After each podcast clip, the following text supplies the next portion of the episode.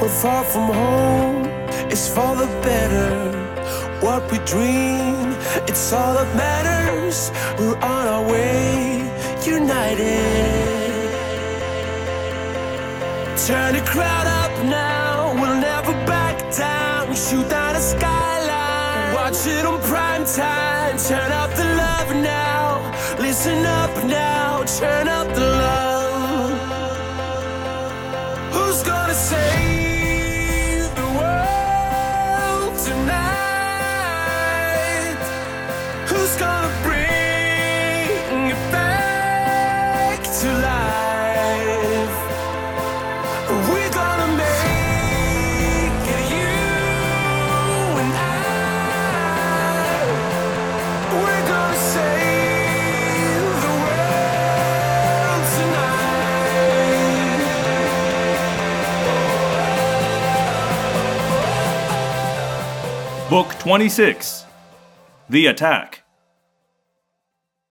Prologue The dream came again, as real as it always was. The Yeerk was in my head once more. He was starved of Kandrona rays, weakening, failing. I was watching him die. The Yeerk cried in pain, again and again, and the memory visions came floating up, as clear as if they had all just happened. They were visions of the Yeerk's life, and the lingering memories he had stolen from his hosts. One of those hosts had been my own brother, Tom. I felt each of those minds in my own as the Yeerk gave up on his life. I was the caretaker of those memories of despair. At the end, the Yeerk was no longer in pain. He was beyond pain. I opened my eyes and looked at Cassie. It happened so naturally. I opened my eyes by my own will for the first time since I'd been infested. And then, for the first time in more than an hour, the Yeerk spoke. So, you win, human. The Yeerk shuddered. I could feel it as a physical spasm. My vision changed, and I felt something impossible to describe. I felt as if I were seeing through things, into things. Like I could see the front and back, and top and bottom, and inside of everything all at once. It was as if I had slipped out of the normal world, out of the real universe. I was in a different reality. I was peeking through a tear in a movie screen. On the surface, the three dimensional movie, my world, played. Beyond it, something my mind could not comprehend. In my dream, my dream of memory, I felt the terror grow. I knew what was coming next. I writhed in my sleep, twisting my sheets around me. Wake up! Wake up! But I could not wake up. I never could, not till the dream was complete. And so, I saw it again. A creature. Or a machine. Some combination of both. It had no arms. It sat still, as if it were bolted down, on a throne that was miles high. It could not move, and yet the power that flowed from it was like a hurricane of energy. Its head was a single eye. The eye turned slowly, left, right. I trembled. I prayed it would not look my way. And then it saw me. The eye, the blood red eye, looked straight at me. Through me. It saw me. It saw me! No. No! I cried in silent terror. I tried to look away, but my eyelids were transparent. My head would not twist far enough to avoid its gaze. It spoke the single word it spoke only in my dreams. And now, at last, I could awaken, shaking in a sweat soaked bed. Why? Why would this dream not go away? I'd had other nightmares, other awful memories of fear and violence that needed to be exorcised in my dreams. But they had each faded, while this dream came again and again. I got up and staggered into the bathroom. I snapped on the glaring fluorescent light. Then I stepped to the sink and looked at my face, my head. Yes, The Yurka died there, in that head. My head. It had been right then as the Yeerk disengaged and began to crawl out of me. Right then, as death closed its jaws around the Yeerk, that the Eye had found me. It had seen me. And I had seen it. Then, and again in my nightmares. Again and again. And each time, it spoke that single, voiceless word. Soon. Chapter 1 My name is Jake. Who am I? Sometimes I wonder. I'm a kid, a middle school kid, a kid with classes to attend, and homework to do, and friends to hang with, and parents. I am just an average kid, at least on the surface. Normal. Boring, even. I'm not especially good at school. I do okay. I'm no great athlete. I'm not some kind of genius. Just a kid. If you saw me at the mall, you wouldn't think there was anything remarkable about me. But there is. Swimming around in my blood is the DNA of dozens of animals birds, insects, mammals. The DNA floats there, encapsulated, waiting for my own mind to call it up. And when I do, when I ask the DNA to go to work, it does, in the most amazing and impossible way. It transforms me. It changes me into the animal, into the bird or insect. I shrink or grow. I lose or gain strength. My limbs, my organs, my face, my eyes, all change. I become that creature. My own mind continues to function. I am still me, but the animal mind is in there with me, too. And it functions, too. So, anyway, about now you're thinking, oh, he's psychotic. He's delusional. He should be in a rubber room with an IV dripping tranquilizers. I'm not crazy. It's real. It happens. Not just to me, but to my friends. Marco, my main man. Rachel, my cousin, the war goddess. Cassie, the girl I care about more than I do myself. Tobias, the friend I couldn't save from his own bizarre fate. And Ax, an Andalite, an alien. It's the Andalites who invented the morphing technology. Only they have it. Only they can take an otherwise normal creature and give him the power to become any creature. Yeah, now I'm talking about aliens. Crazy and crazier, right? But that part's true too. Earth is being invaded. Not openly. Not with Dracon beams blazing and quantum explosives going off. That would be counterproductive. That's how humans might do it. Fast and hard and obvious. But the Yeerks aren't like us. They don't want our land or our resources. They don't want our pitiful, backward technology. They want us. Us. Or at least our bodies. They want our legs and hands. They want our ears and mouths. They want our eyes. In their natural state, Yeerks are slugs who live in a liquid pool and absorb Kandrona rays for food. But evolution played an interesting trick with the Yeerks. Slowly, over the course of millennia, they grew to be a parasite species they found the Geds, another species on the Yeerk homeworld. And over time, they learned to penetrate into the very brain of the Geds. Gross? Weird? There's a species of wasp that lays its eggs in the living body of a caterpillar. When the wasps are born, they feed on the caterpillar. They eat the living caterpillar alive from the inside. That's on good old Earth. So, what's weird? Anyway, the Yeerks expanded from Geds to Hork-Bajir to Taxxons to us. Now they are here, and now they are taking over human hosts, entering their brains, controlling them, rendering them utterly helpless. I know.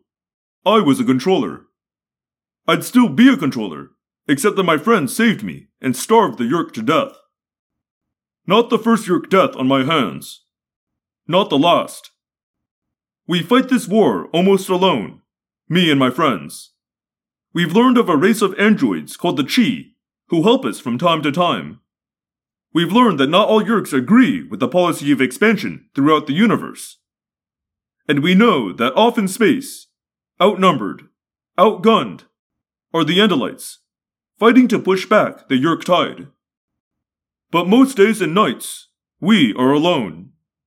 Even with other people all around us, we are alone. Assembly. Not a pep rally, not a drug lecture, not a ceremony honoring anyone. This was different, and, actually, fairly cool. The Lion King, the stage show, was in town. Some of the performers were there on the stage of our little auditorium to give a mini show. A lot of kids had groaned when it was announced. You know, it was a lot of be quiet, sit still time. Not to mention the fact that it seemed a little young for us. Me? I like quiet and still. Didn't used to, but now I guess any time I get to sit quietly. No running, no morphing, no terror, no screams, no horrible decisions and horrible aftermath. I can handle sitting still and listening to music and watching big giraffes gallop around on stage. I was about 15 rows back. Marco was in the row ahead of me to the left. I could see the side of his head, and he knew it, so he was amusing himself by twitching ears in time to the music. I didn't want to smile, but it was just so idiotic it was funny. Marco, naturally, was hoping I'd snort or giggle so he could turn around and shush me, full of righteous indignation. Cassie and Rachel were four rows behind me and to the right. I was pretty sure Cassie was asleep. Cassie lives an amazing life. School, the wildlife rehabilitation clinic where she works helping injured animals, and, of course, being one of us, which is a full time job. Rachel had a kind of dreamy look on her face. You'd have thought she was enjoying the show. Only, I noticed the guy sitting next to her was trying to hold her hand. And that dreamy look was Rachel wondering which of the guy's fingers she should break. I looked back at the show. It was a pretty good show. I heard a stifled yelp of pain coming from four rows back and to the right. That familiar Circle of Life song started up, and Disney animals were cavorting and singing, and the music was swelling, and Marco's ears were going nuts, and a wounded male voice was saying, Geez, you almost broke my finger. And then it all stopped. All of it. Every sound. Silence. The music. Silence. The actors in their incredible costumes. Frozen. The auditorium full of kids. Dead still. The only things moving were Marco's ears. The only sound was Rachel saying, Almost? Reach back over here again and I'll. Frozen. Still. Motionless. Everything and everyone. Except the four of us. Chapter 2 Slowly, cautiously, I stood up. I looked at Rachel. Wake Cassie up, I whispered. Rachel stood up and shoved Cassie's shoulder. I'm awake! I'm awake! Cassie said, eyes snapping open. She yawned, then stopped in mid yawn and forgot to close her mouth. Well, this is unusual, Marco said. Did someone hit the pause button? I was looking at the eerie spectacle of the stage players, frozen, some in mid leap, just hanging in the air, when a blur of feathers simply appeared. The red tailed hawk flared its wings, yelled, Ah! Banked hard right, saw me, saw all of us, and landed at the edge of the stage. Is he here yet? Tobias demanded, wrapping talons around the lip of the stage. I shook my head, confused. Who? Was who here yet? One of the animals on stage moved. Only, it was not a Disney animal. It had the body of a blue deer, the upper torso of a boy, a mouthless face topped by two extra eyes on movable stalks, and a tail that could snap and leave you counting in base 5. Ax froze. Then he darted forward, moving away from the fake animals. Stalk eye swiveling, tail arched, ready to strike. It's okay, Ax, I said. I think, The Ellimist. Tobias said. Marco nodded. I don't know anyone else who can just stop time whenever he wants. Unless it's the new math teacher. So, where is he? Rachel demanded. Wherever he wants to be. Marco muttered darkly. We had encountered the creature, or creatures, who could tell, called the Ellimist, several times. He, she, it, they, was to humans and Andalites and Yeerks what humans were to ants. I felt like an ant right about then, small and powerless, with a couple hundred kids frozen around me. It's like they'd been videotaped one minute, a still photograph the next. It felt wrong to look at them, like I was some kind of peeping Tom. I met Cassie's gaze. Her dark eyes were cautious, but not scared. The Ellimist had never hurt us. He'd helped us, always while pretending to do nothing. Or at least by living within his own incomprehensible set of rules. One of the kids stood up. I jumped about two feet in the air. It was this girl named Beth. No one else moved. Just Beth. She smiled at me, at us, and I knew right away.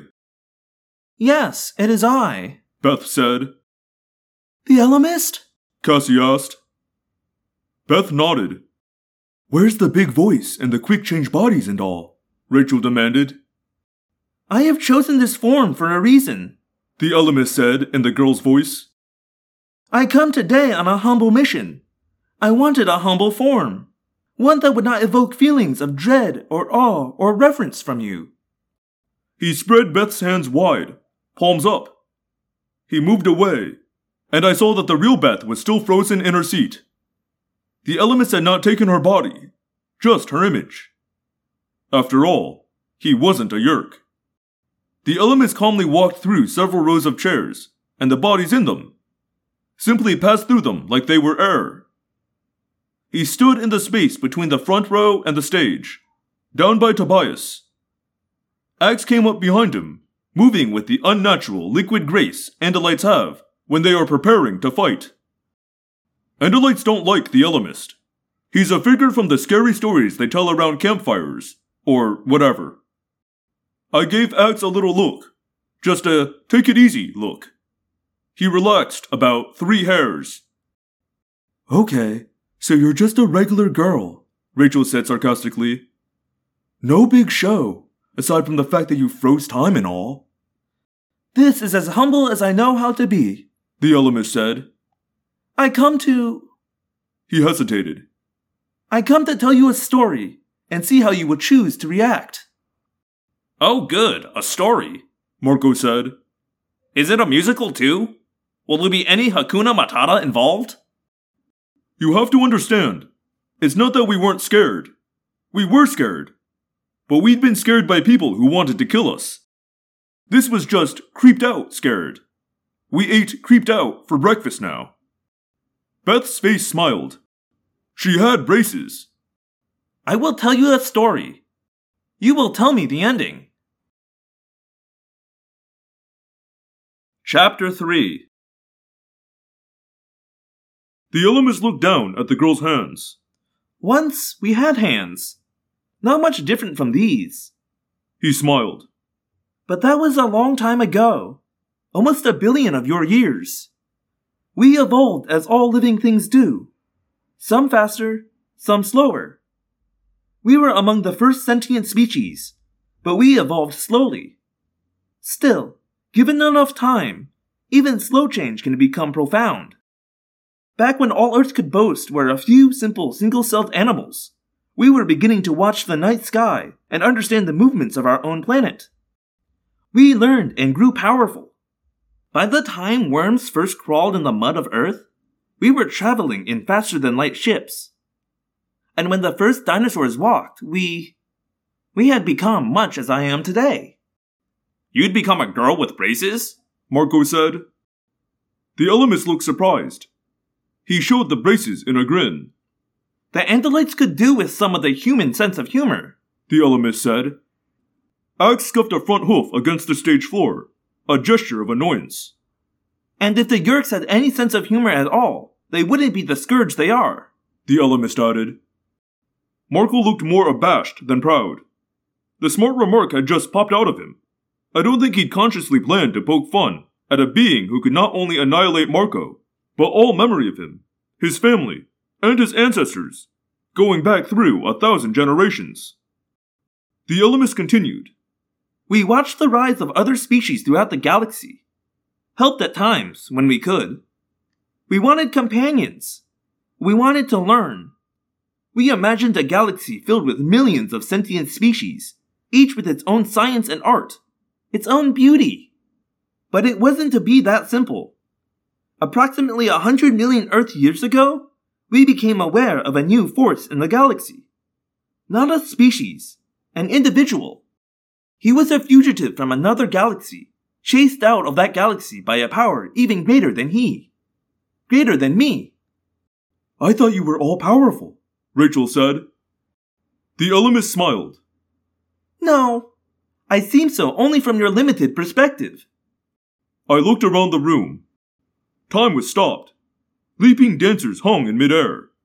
The dust particles in the air were standing still. A kid named Joey had been sneaking a ho ho. Someone must have made him laugh, because his mouth was open, smiling, and a piece of ho ho was dangling off his lower lip. Dangling and never falling. Powerful enough, I thought. I don't want to meet the guy who can kick the Ellimist's butt. This new force, this individual, began to make its presence known in our galaxy. And he had different ideas from ours. He sees a universe of conflict, pain, and terror. He craves fear. Not his own, of course, but the fear of others. He's a strange perfectionist, in a way. The Ellimist had grown thoughtful. Perplexed, almost. Hard to picture when you were looking at Beth's bangs and the zit on her chin. But I knew who he was and what he was, and I guess I've had to get past judging anyone by looks. In a world where anyone could be a controller, you begin to realize just how irrelevant looks are. He wants a galaxy cleansed of creation. His goal, I soon realized, is to destroy life. His method is to use one species against another, stronger destroying weak, and then strong in turn being destroyed by the stronger still. He believes that there should only be one species, a single sentient race, which would be subjugated by him. What is this guy? A Nazi? Cassie said. Beth's curls shook as the Ellimist nodded. In the moral sense, yes. But he has different visions of what constitutes total power. He wants to be able to control the strands of space-time itself. Not merely to see them and understand them, but to hold them in his fist and dictate the very laws of physics and nature. To recreate the galaxy in his own image, and someday to spread his power throughout all galaxies, and destroy the one power greater than himself. Great, Marco said grimly. Can we go back to the Lion King now? He is called the Crayak, the Ellimist said. And then he looked right at me. And I knew, before he spoke the words, You have seen him, and he has seen you. The Eye, the armless half creature, half machine. One by one, my friends looked at me. Challenging, questioning, neutral, skeptical, compassionate. When the Yeerk died in your brain, you peered across the line between life and death. You broke the dimensional hold that binds humans to things beyond themselves. The Ellimist said. And in that moment, Crayak saw you. He saw that I had made myself known to you, that I had touched you, and he knew that you must, therefore, play some part in my plans. Crayak. The nightmare presence had a name. Crayak. The blood red eye that watched me in my dreams. Soon, it had said. Soon. I felt a chill crawl through my body. Fear. The Ellimist said Crayak enjoyed fear. Did he feel mine now? A hundred million years ago, we fought, Crayak and I. The Ellimist said. And suddenly, the auditorium was gone. We stood in black, empty space, and the Ellimist was no longer a little girl, but a brilliant light. Chapter 4 Stars! Stars everywhere! Bright white points that burned with a steady light. And closer. So much closer. Huge, sky filling cauldrons of blazing hot gases. His voice was in our heads now, reverberating through our bodies. Huge and sad. I wanted to stop him, to stop his destruction. He wanted to eliminate me. As I stood on nothing, floating on nothing, stars began to dim and die. It was like watching a charcoal fire go from blaze to hot coals to crumbling gray dust. The result was something neither of us could tolerate. The battle we fought destroyed a tenth of the galaxy. Millions of suns. Millions of planets. A dozen sentient races. Before our eyes, or was it straight through our brains, ran images, flashes of creatures in amazing shapes, in sizes and colors that made me want to laugh in sheer wonder. I saw monstrous mammals and tiny insects, species that lived in the sea, and others that floated on air. And one by one, they went dark as their suns. A dozen sentient species, and more who would have achieved sentience. All destroyed. Destroyed from nothing. But Crayak was damaged as well. The fabric of space-time. The software, as you humans would say. The software that runs the galaxy was damaged, twisted by the sudden explosion of our power. Once again, I floated in that eerie n-dimensional space. The space beyond space, where inside and outside were meaningless terms. Where I saw the back as easily as the front, the heart of things as easily as the surface, the core of planets as easily as the crust. I saw what seemed like threads, threads that could curl back inside themselves, disappear and reappear, twist and ravel and braid an insane complication. All Crayak's knowledge of space-time was now shattered. The few threads he had gathered to him were yanked from his grasp. Millions of years of effort wasted. We fell back, back from our test of wills, our war. I was in normal space again, with guts and cores and threads all back where they should be, twisted up and hidden beneath the surface of things. We knew then, Crayak and I, that we could never make war again. Not open war, at least. The conflict would have to be carried on by different means. No longer a savage battle.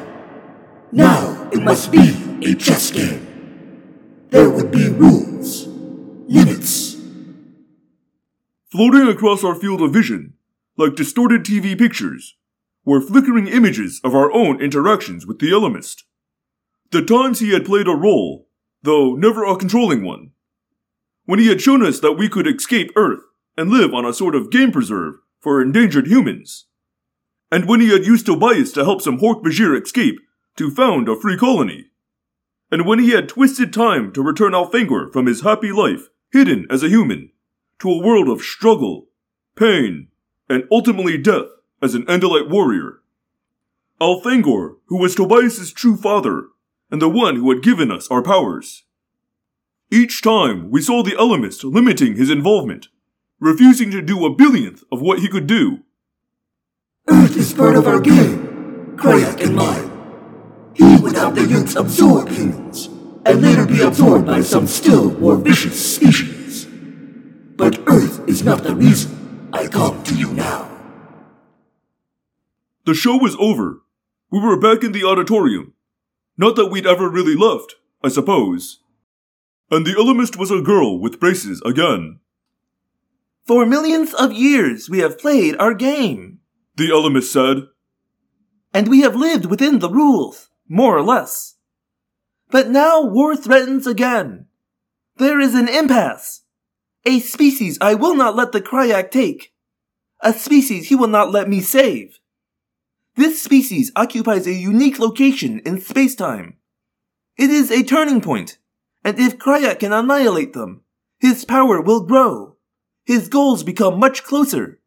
His forces become much more deadly than ever. Including the Yeerks? I asked. Yes, including the Yeerks, who will benefit from changes I cannot explain to humans, or even to the mighty Andalites. He added with a gentle, steel smile for Ax. So, what happens?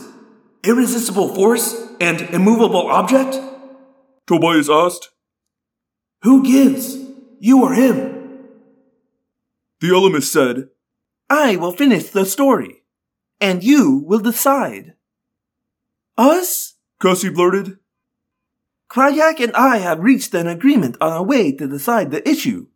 To decide the fate of the Iskoort race. If Crayak wins, they will be attacked, subjugated, and annihilated by another species.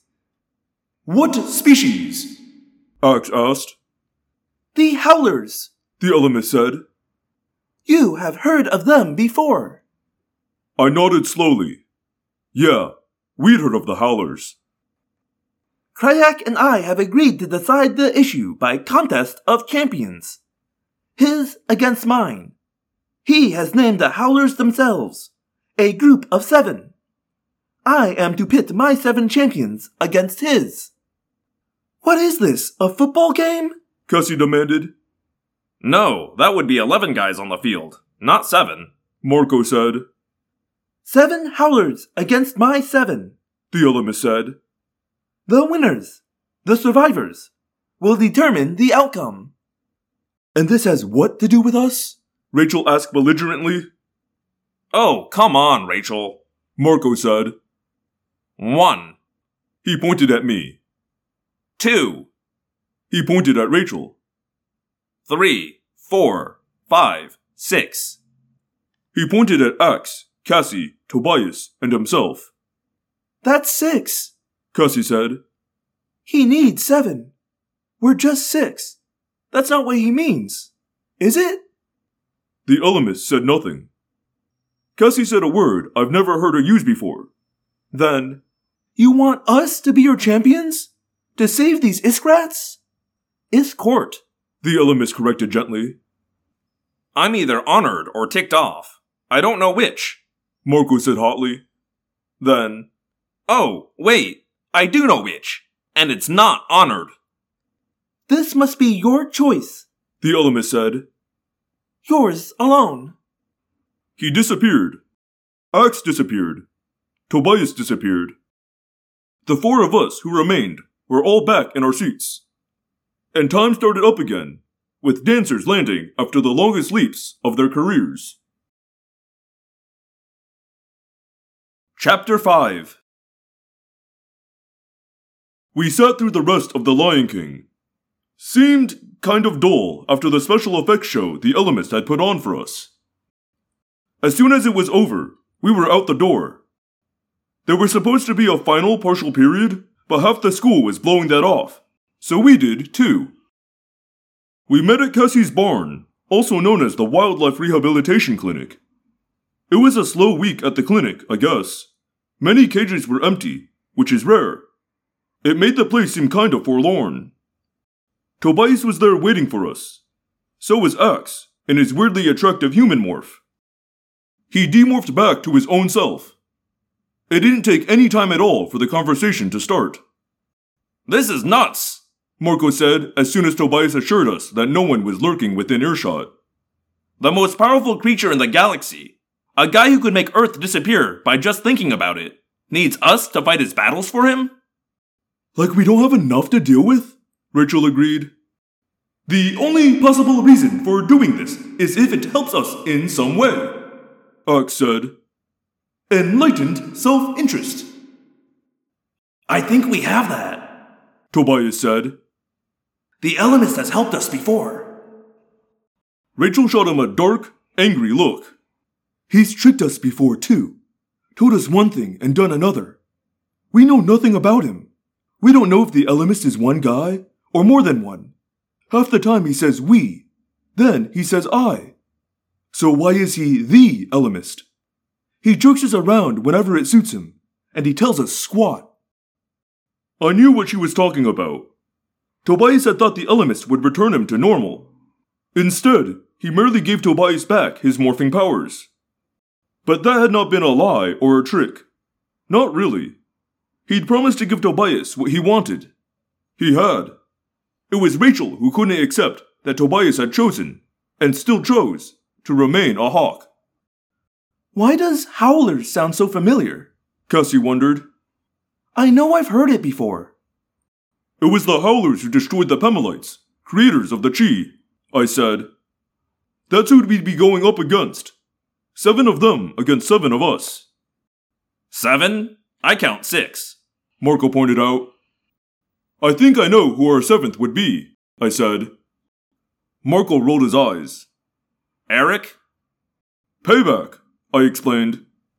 Who else would care as much about hurting the Howlers? Marco barked out a laugh. He can't fight. He's an android programmed never to hurt anyone. He'd be dead weight. And why are we talking about this like it's time to choose up teams? We hurt this Crayak. We hurt the Yeerks. Tobias said. The Ellimist loses. We lose. Wait a minute, Tobias, Rachel said. You know I don't run from a fight. To a fight, maybe. Marco interjected. But are we supposed to believe we're the Ellimist's only choice here?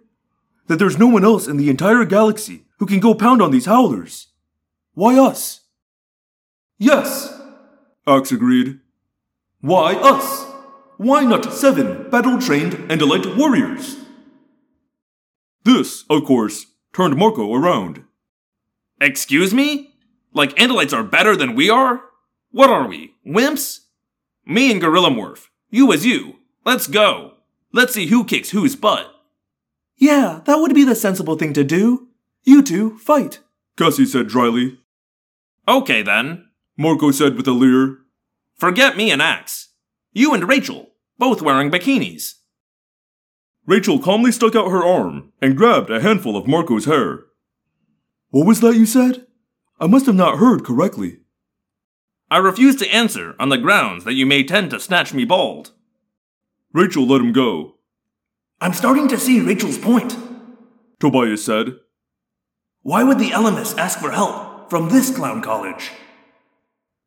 Could we win? Cassie asked. That stopped everyone. She stepped into the center of the group. Could we win? Could we save an entire sentient species? And maybe help ourselves too? Maybe weaken the Yeerks in some way only the Ellimist understands? Seems to me that's the question. I mean, you know, I'm not Rachel. I hate fighting. But the Ellimist put an entire race on the scale. An entire race. Maybe millions. Maybe billions. And we're here asking ourselves if we should? How do you not at least try? Iskoort? Marco jeered. Now it's our job to save Iskoort? What the. What is an Iskoort? He looked at Ax, hands apart, questioning. Ax shook his head. It's a habit he's picked up from us. Of course, he does it while holding his stalk eye still, so it's a bit different. I have never heard of the Iskoort. Normally, on big issues like this, I don't push my opinions out there. I'm supposedly the leader, but to me, there are times when the best thing a leader can do is let others work things out for themselves. But I had to say something. I think. I think there may be something else going on here, with the Ellimist choosing us. Everyone stared at me. Marco narrowed his eyes. The Ellimist said something about you seeing this Crayak. I saw him. When the Yeerk died in my head, I saw him. And he saw me. And since then, since then, I've had dreams. Dead silence. I wished I'd kept my mouth shut. Look, I. You know, dreams are weird. Like, who knows if they're ever real? But these feel real. And in the dreams, I see him. Crayak. I shook my head. I know this sounds crazy, Uh, Jake? Marco said. We've been over the line into crazy since Elfangor said, Hey kids, wanna turn into animals? I smiled. That was not exactly what Elfangor had said. I just feel like these dreams aren't totally just dreams. I see him, and he sees me, and he says the same thing each time. What? Cassie put a soft hand on my arm. What does he say? Soon. He just says, soon. Chapter 6 Okay, Marco said. I felt that chill go up my spine. So what does this all tell us? Rachel demanded. This Crayak already doesn't like us. So we go and fight his handpicked team? Maybe we win? Then he loves us? I don't think so, Side bets. Tobias said. I nodded. No one else got it. The Ellimist and the Crayak have their main event. Do the Iskoort live or die? But maybe there's some action on the side. Us. Maybe that's why he chose us. Maybe there's another level.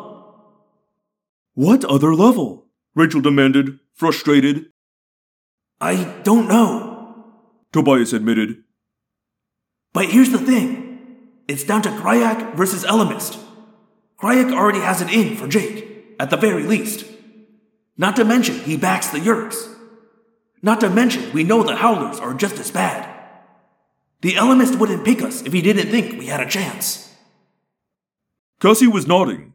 She was for it. That made two. I looked at Ax.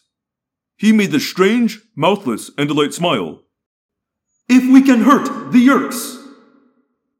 That made three. I looked at Rachel. Oh, come on. You have to ask?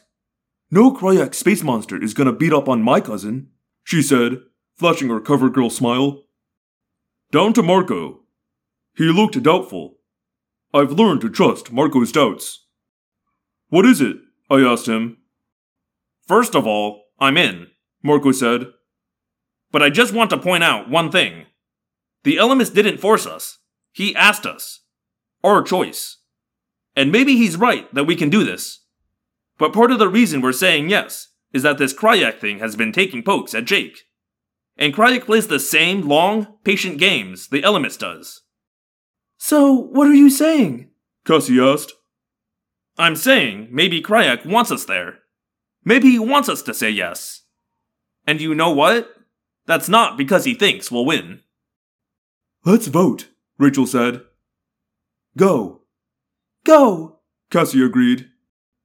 It was six out of six for going, Unanimous. Marco said. I shook my head. No, we're going to be seven. It's not unanimous till Erek votes, Go! A new voice said. He appeared, standing in the middle of us. A normal looking boy, or that's what you'd think. The boy was a holographic projection. Inside the illusion was an android. An android who'd helped build the pyramids, who had taken on a hundred different human forms, letting each one seem to age, letting each one seem to die, then reappearing as some new holographic projection. You know what this is all about? I asked Erek. Somewhere in the back of my mind, I realized I had gotten used to the weirdness of people simply appearing out of nowhere. When the Ellimist was involved, things like that were normal. I know what it's about, Erek said with a nod. His face was rigid, lips pressed tight together. It was impossible. I knew it was impossible. But still, I felt suppressed rage coming from the android. Barely contained violence. The Ellimist has brought me up to date, Erek confirmed. If you'll have me, I'll go. I want to go. I. I have to go. You can't fight, Rachel said bluntly. No offense, but I'd rather go get Jara Hamee or one of the other free Hork-Bajir. Or like Ax said, an Andalite warrior. We need firepower. Yes, but that won't be enough. Erek shook his head. You won't defeat the Howlers in one on one combat. They're too deadly. You'll need more than your morphs. You'll have to outthink them. And I know them. I know the Howlers. The argument hit home with Rachel. Fair enough. Have you chosen? A huge voice asked. I sighed. Yeah, but can you give us a few days to. Strangers! Strangers! Sell me your memories, strangers! Sell them to me, I beg of you! I was staring into a face not even a mother could love. Howler? I asked shakily. No. Iskoort. The Ellimist said. Your families will not know you have gone. But if you die, He let that hang. He didn't have to explain further. When does the fight start? I cried, recoiling from the Iskoort face thrusting toward me. it has begun.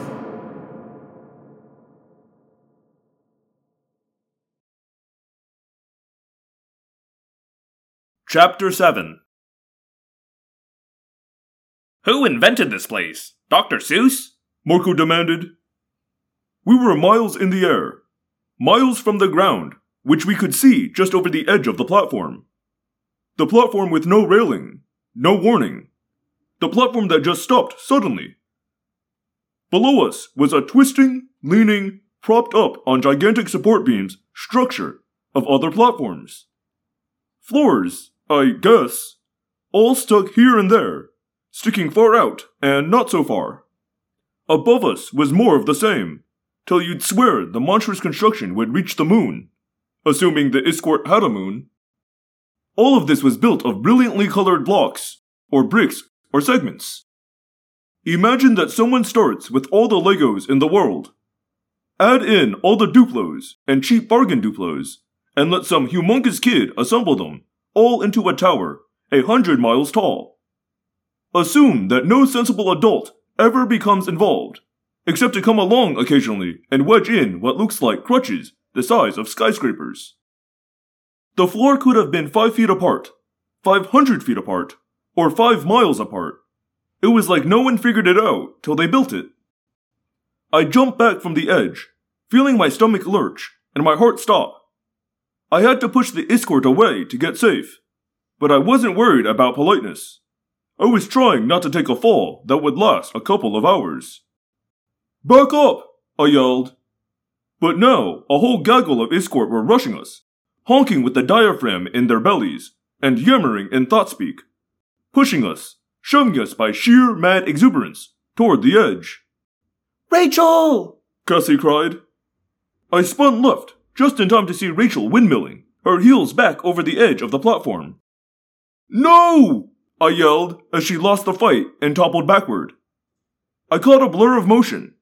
When the blur stopped, it was Erek, his hand holding Rachel by the arm, as if she weighed no more than a candy bar. Erek pulled her back up onto the platform. Did I mention I've always wanted you along on this mission, Erek? Rachel said shakily. Get back, you stupid jerks! This was directed at the press of a dozen Iskoort, all yammering incessantly. I will buy your memories! Come visit my execution parlor. Give me your clothes and I will give you credit! Here, eat this larva. Let it gestate and we'll split the proceeds between your heirs. You stink horribly. I will cleanse you. And to Ax. Become my partner and we will sell your fur as gachuk poison. What is this? Planet of the Salesman? Marco demanded. Back off! All of you! Back off! Man, I thought there were a lot of salespeople at Nordstrom's, but this is nuts. I'll take care of this. I know how to get rid of pushy salespeople. Rachel stepped out front, hands on her hips. We're just here to use the bathroom. Can you tell me where the ladies' room is? The Iskoort stared, goggle eyed. Several of them wandered away. The others continued staring at us, waiting to see if we'd loosen up and do some business. I looked at Cassie, and we both sighed at the same time. Now what? She wondered. What do we do? Stand around till someone tries to kill us? I looked around, trying to get a grip on this bizarre place. There was no making sense of the structure itself. Our floor was a roomy one, At least a hundred feet separated our floor from the floor above. Back from the edge, the small buildings began. They looked like clusters of igloos blue and gold and white and green and red. Some were jumbled into piles several layers tall, others were freestanding. The Iskoort themselves came and went, in and out of the colored igloos, up and down the twisted, arched stairways connecting floors. They all looked busy, all in a hurry. They were not the most frightening looking race we'd ever encountered, but they were definitely not even slightly human. They had heads like vultures, thrust forward on long necks. The necks protruded from shoulders that were a sort of oval platform, flat across. From the shoulders dropped two arms, one on each side, each arm jointed three times, ending in a hand made up of one very long, tentacle like finger, and two smaller, hooked, sharp clawed fingers. They walked in a way that made it seem like they were crawling on their knees, backward. Not that they went backward, they went forward. They had two thick legs, maybe two and a half feet long. Then came what looked like knees, followed by calves that extended forward, lying flat against the ground. Those ended in feet, each with a single long, prehensile toe and two smaller claws jutting from the sides of thick pads. Their midsections were bare of clothing and looked weirdly like an accordion. An accordion made of veined, pink flesh. It moved, whizzing out a sort of running commentary on their thought speak. It was the sound of a whine. A grating, annoying whine that rose or fell, depending, evidently, on how excited or mad or agitated they were. The nanny, Cassie observed. The what? That sound. It sounds like Fran Drescher, the woman who plays the lead in The Nanny. No offense to her. I don't think Fran's probably around here to overhear you being rude. Tobias pointed out. Iskoort faces were, like I said, not attractive. They were roughly triangular, with a point toward the top, which left no room for a pair of eyes to fit, so their eyes, pink as a rabbit's, were stuck on short stalks. They had mouths, but didn't use them to communicate. They pretty much stayed shut, opening only every few minutes to suck in air and reveal a fat, blue tongue and tiny, blue tinged teeth. Rachel said, You know how you meet some people, and right away, before they even say anything, before you have any idea what they're like, you don't like them? I mean, on sight, you can't stand them? And it's not that they're ugly or anything. It's just something about them that sets you off. No, Cassie said. At least, I didn't know. Now I do. A new assault team of Iskoort was quickly crawling toward us, heads thrust forward, eyes goggling. Forgive us, strangers, the leader of this crowd said. We did not expect offworlders today. Welcome to the City of Beauty. Do you require a guide? Do you wish to sell your memories, or perhaps any unnecessary body parts? His diaphragm whined as he thought spoke, a low, grating sound that rose and fell like a bagpipe blown by a man with too little wind. I sighed. I was on the verge of suggesting Rachel morph a grizzly bear and get rid of them, but Cassie said, You know, if they're serious about a guide. Yeah, you're right, I said, but I wasn't enthusiastic. Um, well, we could use a guide. You know, to show us around. Show us where to stay. And what will you pay? The Iskoort demanded, to the sound of eager whining. Well, we don't exactly have any money, I said. I will give you an excellent guide, my own grub, in exchange for her hair. He pointed one of his wormy tentacle fingers at Rachel. Or, more precisely, at her hair. Chapter 8 The negotiation was not pretty. The Iskoort wanted to shave Rachel's head. She explained, very calmly, that she would remove his head and use it for a soccer ball before that ever happened. In the end, Rachel lost six inches of blonde hair. What was left came to just below her ears. You know, it looks good. Cassie said. This from the girl who buys all her clothes from LL Bean, Rachel grumbled. But the truth was, it did look good. Possibly because Erek did the cutting. I used to cut Catherine the Great's hair, he explained, sounding apologetic, like it was embarrassing to admit that he'd been alive since Moses was wandering around in the desert. In exchange, we got Guide. That was his name. Guide. His full name was Guide, Grub of Skin Seller, brother of Memory Wholesaler. He was a young Iskoort, which did not make him any less annoying. The first thing he did was try to improve the deal by getting Ax to let him have the last foot and a half of his tail. Ax said no. Marco said, You know what? You jerk us around, Guide, and Ax will give you the last foot and a half of his tail. Guide understood the threat. He became easier to deal with after that. He only asked for memories, clothing, hair, and various body parts every hour or so, rather than constantly. One question right up front.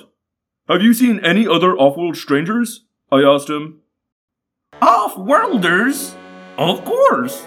The City of Beauty is temporary home to many, many off-worlders. Probably drawn here by the charm of the residents. Cassie said dryly. It made me smile. I thought Cassie would like anyone. Evidently, even she had limits. We're looking for members of a species called howlers. Tobias said. Guide's chest whined in a lower key. His mouth gaped open. This species is not known to me. I nodded and looked down at the bright red floor under my feet. Don't lie to us, Guide. Have you ever met an Andalite before? Guide shot a nervous glance at Ax. No. Well, Andalites have the power to mind meld with people. They can look right inside their thoughts and know if they're lying. And if you are lying, they make your head explode. No one cracked a smile, although Marco had to struggle. Now Ax is a Vulcan? Tobias asked me in private thought speak. Guide's whine rose and fell. It probably meant something, but I didn't know what. Then, Howlers? Did you say howlers? There may be one or two howlers around. Try seven, I said. Where are they? And do you know why they're here? They come to trade, like all who visit our world. They trade memories for boat salts. Howler memories are very valuable. What's this memory stuff? Cassie asked. You guys keep talking about buying memories. What's that all about? Guide looked surprised. I think. You have never seen a memory show? Then that must be our first stop. It is the greatest of entertainments. Obviously, you guys don't get the Super Bowl here. Marco said. We always suspected the Howlers might have collective memory, Erek said. He surprised me. He'd been so quiet, I'd practically forgotten he was with us. The Howlers may pass memory along, generation to generation. Yes, yes, Guide agreed. This is why they command such a price. Their memories are long and very clear. I was feeling frustrated. We weren't getting anywhere. We'd just dropped in on this planet, and so far we knew nothing. The Howlers could be watching us, ready to attack at any moment. Guide, have you seen these Howler memories? Cassie asked him. He laughed. No, not me. I am a traitor, a probationary member of the Guild of Traders. I am not interested in violence and killing and slaughter. No, it is the members of the Criminal Guild and the Warmaker Guild who buy Howler memories. I was getting that nervous, jumpy feeling I get when I feel like I'm being delayed from doing something vital. I felt we were wasting our time talking to the Iskoort. We aren't here to write a paper on the Iskoort, I said, more rudely than I'd intended. We're here to take down the seven howlers so we can go home.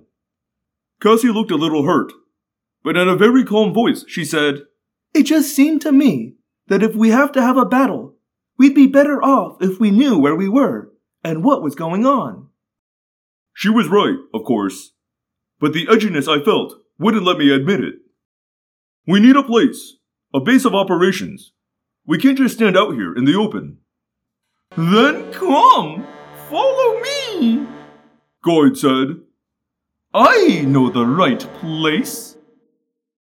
He started off, moving in his weird backward crawling way, whining from his chest the whole way. We went down a set of steps, something the Iskoort did literally backward, but with surprising agility and speed. We came out on a new level, mostly dark blue, and utterly different from the previous level. Here we saw none of the igloos, only a vast field of small cylinders, maybe two feet tall. Energy storage, Guide explained, and led us down another stairway, this one much longer. We stuck rigidly to the center of the stairs. From the top, it was perhaps a half mile drop to the mustard colored floor below. Only Tobias was comfortable, flying around and beneath the stairway. I suppose Erek felt safe enough too. It was hard to imagine the android ever missing a step. This level, this mustard yellow level, was teeming with Iskoort, moving slowly along narrow avenues between open front buildings. It was easy to recognize what this level was. It's the mall, Rachel said. A bazaar. Yes, this is level 78, Marketplace, Guide confirmed. We must move quickly here. What? No shopping? Rachel, of course. We reached the floor and were instantly surrounded by jabbering, poking, pushing, whining Iskoort, all desperate to buy whatever we had and sell us whatever we didn't. I see what you mean by moving quickly, guide, I said. What? No, no, not for these honest traders. But this market is a favorite gathering place for members of the Warmaker Guild. I had about three seconds to think, what? Before something slammed me violently to the floor. Chapter 9 I was down, flat on my back, a weight on my chest. A bony head, stubby horns protruding from the top, was just above mine. Howlers! I yelled. I twisted and tried to roll away, but the bony headed creature wouldn't let me go. He slammed his head down at me. I jerked my head to the side, hard. The blunt horns struck the floor. I did something I haven't had to do much, despite being in more battles than I can remember. I drew back my fist and punched. I caught the howler in his gaping mouth. He jerked back. I drew my legs up, thighs against my chest, and I kicked. Thump! I caught the howler flat in his chest diaphragm. He fell back, flailing, but unbalanced. I was up in a flash. My friends were all under attack. No one had had time to morph. Tobias was ripping at the short stalk eyes of a howler. I saw Ax snap his tail and remove an arm that had been around Cassie's throat. Rachel kicked another in a place that humans don't like to have kicked. One of the howlers was flailing away at Erek, headbutting him and having no effect as Erek stood there calmly. Rachel was halfway into her grizzly bear morph and already growling with a voice that was still mostly her own. Something was not right.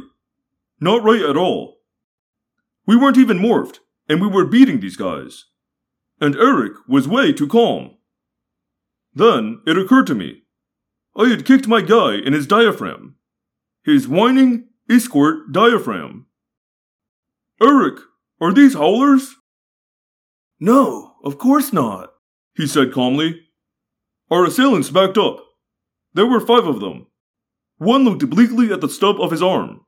The others gaped at us and whined through their chests. They were Iskoort. Not like Guide. At least, not exactly. Their bodies were mostly the same, but the heads and hands were different. Their heads were wider at the top, with the two little nubs of horn. Their hands were less delicate, the claws larger than the tentacle. Their legs were flexed, not as flat, allowing them to move faster, in leaps, not crawls.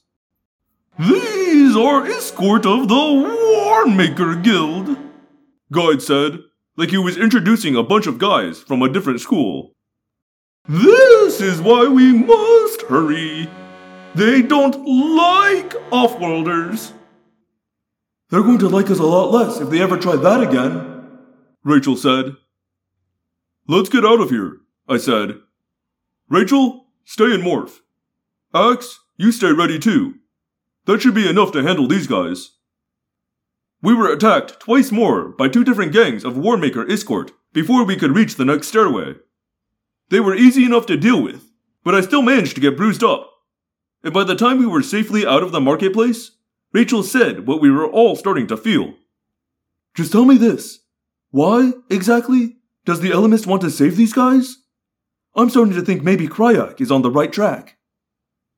We headed down the stairway, finally starting to laugh at the bizarre experience with the Warmaker Iskoort. Feeling relaxed and a little cocky after so easily beating the local tough guys. The stairway we were on was wider, though still without rails, but we were getting used to that. It was wider to make room for two way traffic, and several Iskoort, many like Guide, but others, subtly different, passed us by. The next level was maybe 200 feet down. Guide was out front. I was laughing at some joke Marco made. Howler! Erek yelled. Yeah, right. Marco said. But he looked, and I looked. Erek? I said as calmly as I could. Are you joking? His projected face was white. I wondered how much of projecting an emotion was automatic with him after so long as a human. I am not joking, Jake, He said, That is a howler. Chapter 10 The howler was moving up the stairway. We were moving down. We froze. The howler kept coming. He was not huge, smaller than a Hork-Bajir, as big as a large man. He walked on two bowed legs, with a swinging, almost comic gait. He had two arms, longer than his legs. The hands were almost human, five fingers and an opposable thumb. But from the wrist projected a sort of second hand, a claw that could be lowered to cover the back of the hand, or kept up out of the way. This claw had four hooked, steel tipped claws. It looked like there was a bearing halfway up his body, as if the top half of the torso was on a living Lazy Susan, allowing the body to turn all the way around and keep the fighting claws in the game. The head was ugly, a slag heap of melted looking, black, pebbled skin. The entire creature looked like he had been formed out of still cooling lava. Beneath the black, and the cracks and creases of his flesh, there were lines of bright red. Within this face were eyes of a startlingly beautiful blue. Robin's egg blue, they called it. The entire eye was blue, with the cat's iris a paler shade. The howler seemed indifferent to us, didn't care, wasn't concerned. He wore a series of loose belts around his torso, and each of these featured a different weapon. Or at least they looked like weapons. Something similar to a Dracon beam. What might almost have been an automatic pistol. Knives. Small metallic boomerangs. A gun that seemed loaded with darts. He was a walking arsenal. I looked back at Erek, above me on the stairs. His face was flickering, in and out. Not with emotion, with simple loss of control. The android under the hologram kept peeking out. The howler's empty blue eyes locked on Erek. Erek, get a grip, I said with forced calm. He shook himself, and the hologram stabilized, but the howler kept watching him. Six against one, Jake, Rachel said. We won't get better odds. I felt my stomach clench. Sheer drop on both sides. Unknown terrain below. Not the place for a fight. But Rachel was right. It was the time. Morph, I said quietly. Ax, you take the lead. Tobias, get some altitude. Guide, back off. This isn't your fight.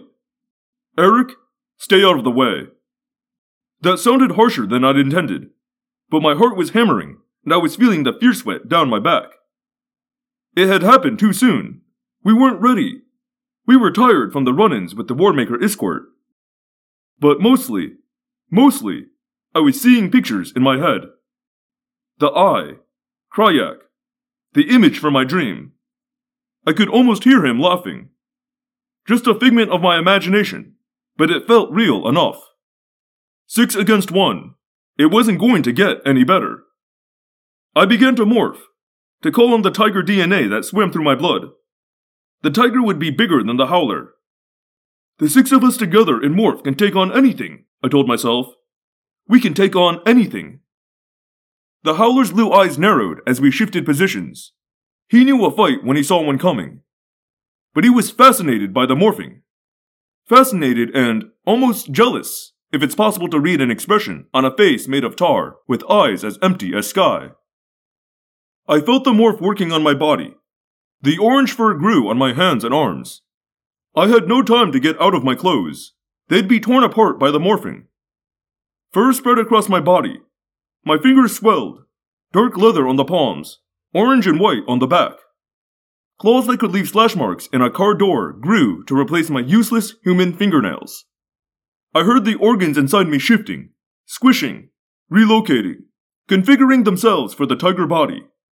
A long tail sprouted from the base of my spine and immediately began to snap back and forth, twitching in agitation and anticipation. I fell forward onto all fours. This made my head several steps lower than my hindquarters. Teeth filled my mouth, too big, so big they grew out like a saber-toothed cat's teeth. Then my mouth caught up and my face grew sensitive whiskers. My eyes, made for seeing through darkness like it was day. My nose, sensitive to every smell of animal life. My ears, pricked forward, quivering at attention. The howler looked a little less intimidating now. The tiger was not worried. The tiger knew it was the fastest, deadliest creature in the jungle. The tiger did not fear the strange smelling creature. Ax was just in front of me, tail bowed and ready. Three eyes forward, the remaining stuck eye watching the rest of us. Rachel had morphed a grizzly bear. She stood up, a massive pillar of rough brown fur, with power to uproot small trees. Marco had morphed a gorilla. He swung his pile driver arms back and forth, almost casually, like he was waiting on the street corner for the bus to come. Kelsey had morphed to wolf. The thick armor of fur on the back of her neck stood on end, and she'd drawn back her muzzle, revealing wet, glistening teeth. We were more than a ton of muscle and claw and tooth, all directed by human intelligence that could draw on animal instinct. Facing us, a single, man sized alien. I realized Erek was talking, that he had been for several seconds, and I'd been too distracted to hear him. We'll paralyze you and numb your senses. If he gets close, he'll use the needle teeth retracted into his upper and lower jaw. He's not as fast as. Erek, what did you say about paralyzing? I interrupted. It's the reason they're called howlers, Jake. The voice. Be ready to. The howler's hand moved, reaching for the beam weapon. Chapter 11 I roared, a sound that made brave men fall down trembling. I gathered myself for a leap, but Ax was faster. His tail snapped. Crack! The howler's hand dropped. The weapon clattered down the stairs. But before the weapon had stopped rolling, the hand was growing back. Attack! I yelled. I leapt. Ax whipped his tail again, faster than the eye could follow. I roared again, bellowing a sound that had never been heard on the planet Iskoort. The others surged behind me. Down we went, a ton of animal power. Then the howler replied.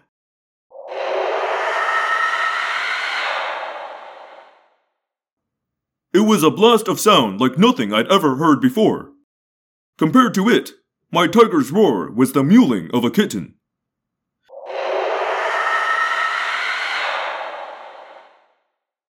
I missed my leap and fell in a tangle on the steps. I saw Rachel trip and fall, landing on top of me. It was like having a safe dropped on my stomach. The wind exploded from my lungs. I scrambled to get up, but I couldn't make sense of up or down. I clawed feebly. Rachel rolled off, and I saw that Ax was reeling. Running! Running away, back up the stairs. Weak Andalite hands clapped against his ears, blood seeping between the fingers. Cassie was howling, all wolf in her pain. Marco seemed to be the least affected. He swung a cement block fist that hit the howler on his arm and spun the creature sideways. I got to my feet, hoping to attack while the howler was off balance. Except, the howler wasn't off balance. The ball bearing waist twirled him all the way around, using the force of Marco's blow to spin and bring the now regenerating hand up to a weapon. He had fired! A dozen steel darts, tiny triangles, ripped a messy hole through my left front leg. I stumbled. The pain was intense. Marco swung another fist. Missed! The howler turned the flechette gun on him. A bloody hole you could have pushed a coke can through appeared in Marco's back. He dropped like a load of bricks. Cassie had recovered enough to bound into action, using Marco's fallen mass as a springboard. The howler raised the gun, but too slowly. Wolf jaws clamped down on the arm, and Cassie held on like a bulldog, ripping, tearing. I was up and moving on three legs. A lame leap. I clamped my teeth on Howler leg. Rachel was up too, charging on all fours, looking to knock the creature down. Tobias came swooping down at full stoop speed, talons out for the Howler's eyes. We were getting the upper hand.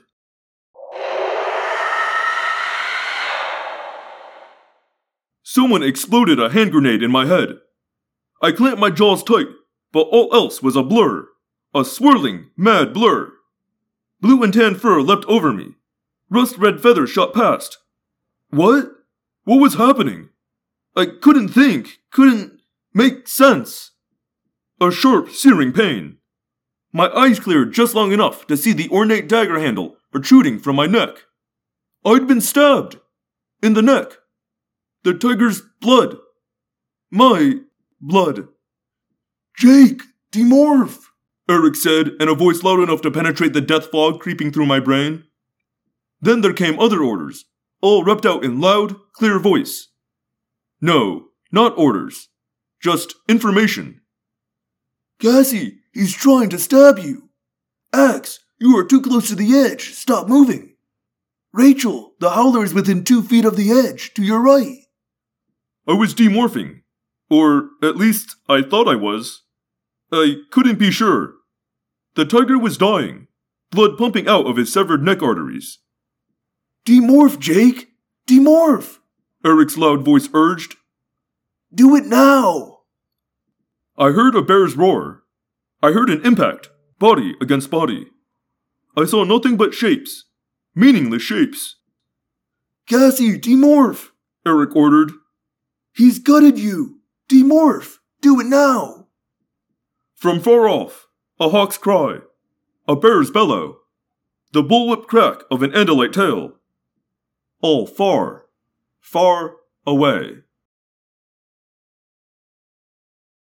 Chapter 12 Crayak turned his blood red eye on me, watching as I lay helpless, watching as the howlers stood around Cassie, in a circle, watching as they lowered their claw hands into place, watching and laughing as she stood, eyes closed, helpless, seconds away from Cassie, look out! I jerked up, eyes wide, hands flailing, fending off an attack. Chill, chill, Marco said. He grabbed one hand, and Rachel grabbed the other. It's okay, dude. Fight's over. I looked around, still wild. A room. Walls of solid colors. One red, the others yellow. Still in Legoland. I slapped my legs. Human. My arms. Human. All me, with no ragged holes. I'd made it out of Morph. I looked around the room. Rachel and Marco. Tobias sitting on the back of a strangely shaped chair. Erek standing alone, head down, in thought. Ax, as far from me as he could get, all four eyes turned away. Cassie? I asked. I'm here! She said. I realized she was behind me. I felt her palm on my cheek. Then she put her arms around me and hugged me from behind. It made me want to cry. It's taken you a while to wake up. Cassie said. You barely demorphed in time. Then it was like you were in a coma, like you weren't going to wake up at all. I remembered dreams. They were dreams, weren't they? Hard to be sure. Reality itself was weird enough to be a dream. The Howler? I asked Rachel. Her mouth was an angry line. We hurt him, but he walked away. Six against one, and we got a draw. Marco said angrily. Not six, Rachel corrected. Seven. Erek saved our butts. He was the only one who could handle the howls. Yeah, right. Thanks a huge load, Erek. Marco said angrily. He gave us directions. Not to hurt the Howler, you understand, because that would violate his programming, but directions on how to crawl out of there. I held onto Cassie's hand. I didn't want to get into this. I wanted to hold on to a moment of feeling glad to be alive, glad to feel Cassie's concern. Then I sighed, squeezed her fingers, and pushed her hand away. Erek did what he could, Marco. You know that as well as I do. My brain was scrambled. I'd be dead without him. That's enough for me. Marco looked like he wanted to say something else, but then his anger collapsed. Yeah, we all did what we could. I spotted Guide back against a wall, uncharacteristically quiet. You stick with us after that? I asked him. His eyes glowed. Oh, yes, yes, yes! I will be able to sell the memory of that battle for a small fortune. And if each of you would sell me your own unique perspectives, I could buy my own corner with the profits. I drew Cassie around to where I could see her. I nodded at Ax. What's with him? I asked. She shook her head. He ran away. He came back, but I guess that's not enough. He won't talk to anyone. Let him be for a while, I said. Then I'll talk to him. I felt weary, bruised and beaten, although my human body reconstructed from DNA was unscarred by the battle. It was my brain that was worn out. I could see similar feelings on the faces around me. We'd been beaten in a fair fight. No, not a fair fight. It had been six of us, plus Erek, against one howler. We'd fought to a draw. A tie. Seven against one. A tie. If there had been two howlers, let alone all seven, we'd have been killed in ten seconds. We weren't scared, not the way we might be, facing a battle. We were worse than scared. We were beaten. What is this place? I asked. Rachel shrugged. Some place Guide got for us. This room and a bathroom. Well, I think it's a bathroom. Hope it's a bathroom. A pile of rags lay in one corner. Our clothing. What was left of it after we'd morphed while still wearing it. We were in our morphing outfits now. But I guess we didn't look any more out of place than we would have, anyway. The Iskoort probably didn't care much about human fashion. What do we do? Tobias asked. I'm for dialing up the Ellimist and telling him to go jump off whatever superdimensional bridge he can find. Marco said. He wouldn't have put us here if we weren't at least theoretically capable of winning. Tobias said. Unless there's some other, deeper game the Ellimist is playing. Cassie said. He's fighting a battle for entire species, entire planets. We're just pawns. That was more cynicism than I was used to hearing from Cassie. But she wasn't wrong. The Ellimist and Crayak were both way over our heads, and I was haunted by the suggestion that maybe this was all a setup. That maybe Crayak wanted us here, not because we were important by ourselves, but because eliminating us would help the Yeerks. Why had the Ellimist brought us here? He had to know how powerful the Howlers were. Had to. This is a rotten, stinking deal, Rachel said, expressing the thoughts in my own head. We're leaving our own planet defenseless to save these Iskoort. She said Iskoort like a curse word. I found myself looking at Erek. I could only imagine what was going on inside his head. He had the power to fight Howlers and win, but wasn't able to fight. Erek said, Maybe the Ellimist could reprogram me. Remove the prohibition against violence. Marco groaned. Well, it's official. The situation is hopeless. When Erek starts talking that way, it's because we're beat. Beat this, Rachel said rudely. It made me smile. Rachel felt as down as anyone, but she refused to admit she couldn't just go out and nail the next howler she saw.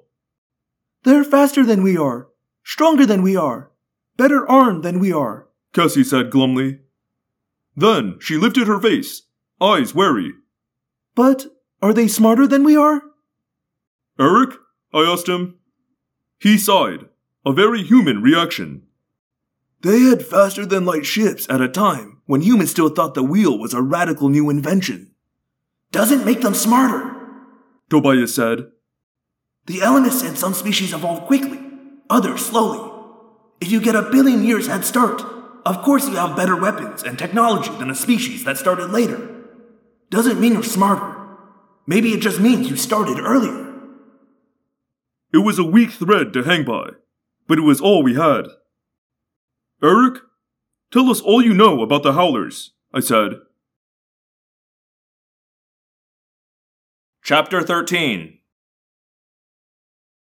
I only saw them from the point of view of the victims, Erek said. I can use my holographic systems to recreate what I saw, but there may be a way to get even more information. Yes! Guide said, picking up on it right away. Yes, of course! You could purchase Howler memories! He walked over to the wall and touched a panel. The panel opened. A shelf popped out, an array of buttons and colored touchpads. I can load memories directly into your Android friend here. But they will be expensive. You're not getting any more of my hair, Rachel warned. Not a kidney or an arm either. Guide whined from the diaphragm in his chest. It may have been a laugh of some kind. I will pay for you to view the Howler memories in exchange for harvesting your own memories. I sucked in a breath. What is this memory selling? Does it mean we lose our memories? Guide looked perplexed. Of course not. Why would it? We simply make a copy. They Xerox our memories? Can't do it. Tobias said. Those memories could end up reaching the Yeerks. He was right. Maybe.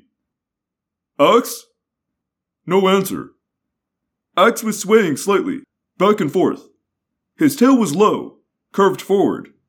He was way deep in private thoughts. Ax! I said louder. Ax, we need you! He looked up, startled. Yes, Prince Jake. I didn't tell him not to call me Prince. This wasn't going to be handled with a little joshing. The Andalites are an essentially peaceful race, but with a long warrior tradition, too. Ax was an aristh, a military cadet, and he'd spent his entire life in the shadow of his brother, Elfangor, who was considered a great war hero. How far are we from the closest Yeerk outpost? I asked him. I. I don't know where we are. I don't have a star chart. Guide touched a wall panel. A small flat screen appeared. Muttering and whining to himself, Guide called up a star chart. It was meaningless to me, of course. Ax looked at it with no visible interest. He touched the screen, pulling the perspective back, widening the view. He did this twice more, till even I could recognize the spiral arms of our own Milky Way galaxy. We are more than 500 million light years from Earth, Ax said. Before the Yeerks could spread a tenth of this distance, they would have swallowed not only Earth, but my planet as well. I nodded. Thanks. Okay then. It's a deal, guide. But if I understand what you've told me, our memories would make you very, very rich. So this is it. If we live, you get to copy our memories. And you don't ask us for anything else. And you advance us whatever we need. I thought Guide was going to fall over. I had the feeling we'd just turned him into the Bill Gates of the Iskoort. I will transfer all archived Howler memories to the android. The android has a name. Erek, Rachel snapped. He can call himself the Grand Guild Master, as far as I'm concerned. Guide said happily. Guide tapped into the panel. Then he called Erek over. He pointed to a slot like a keyhole. Can you interface? Erek dropped his hologram, revealing his true android body. From one steel finger, a prong telescoped out and pressed into the keyhole. The steel finger changed shape to conform to the keyhole shape. Erek's almost canine face was blank. Then, his eyes flew open and he pulled back. It was impossible to read emotion on the android face, but I could guess. He had just absorbed the memories of creatures who had wiped out his creators, the Pemalites, and made interstellar fugitives of the Chee. How are you doing, Erek? Cassie asked. I have absorbed the available Howler memories. They are not. not pleasant viewing. Can you show us? Yes. He hesitated. Memories of the attack on my creators is included. I would not like to show you that. I would not like to have to. He fell silent, embarrassed. Cassie put a hand on his steel and ivory arm. Then don't. Show us what you can. Show us what we need to know. Erek nodded. The planet I'll show you has no name. The people call themselves Graffin's children. What I will show you happened approximately 20 Earth years ago. The bare room disappeared as Erek's hologram filled the room with a forest in shades of purple, blue green, and mustard yellow. We saw enormous leaves, as big as bedsheets. Vines wound along the ground, dipped in and out of the dark soil, then shut up to form strange trees. Birds in long random shapes, like pink feather boas, swooped and wove through the leaves and branches. Below them, orange and yellow centipedes crept along. Bristly combs rose from their backs, making them look like a comic cross between worms and stegosauruses. Animals like two headed prairie dogs popped up out of subterranean layers, spit out mouthfuls of dirt, and disappeared again. It was a rainforest, but someone else's, with wonders no more magical than those of Earth but wonders just the same. Through the forest came a column of creatures that made me laugh. Gumby, I said. They looked like Gumby. Not green, but dark blue, and not smooth, but as rough textured as an old tree. But still, they moved with the jerky grace of Gumby, walking on two legs, eyes raised to the treetops above them.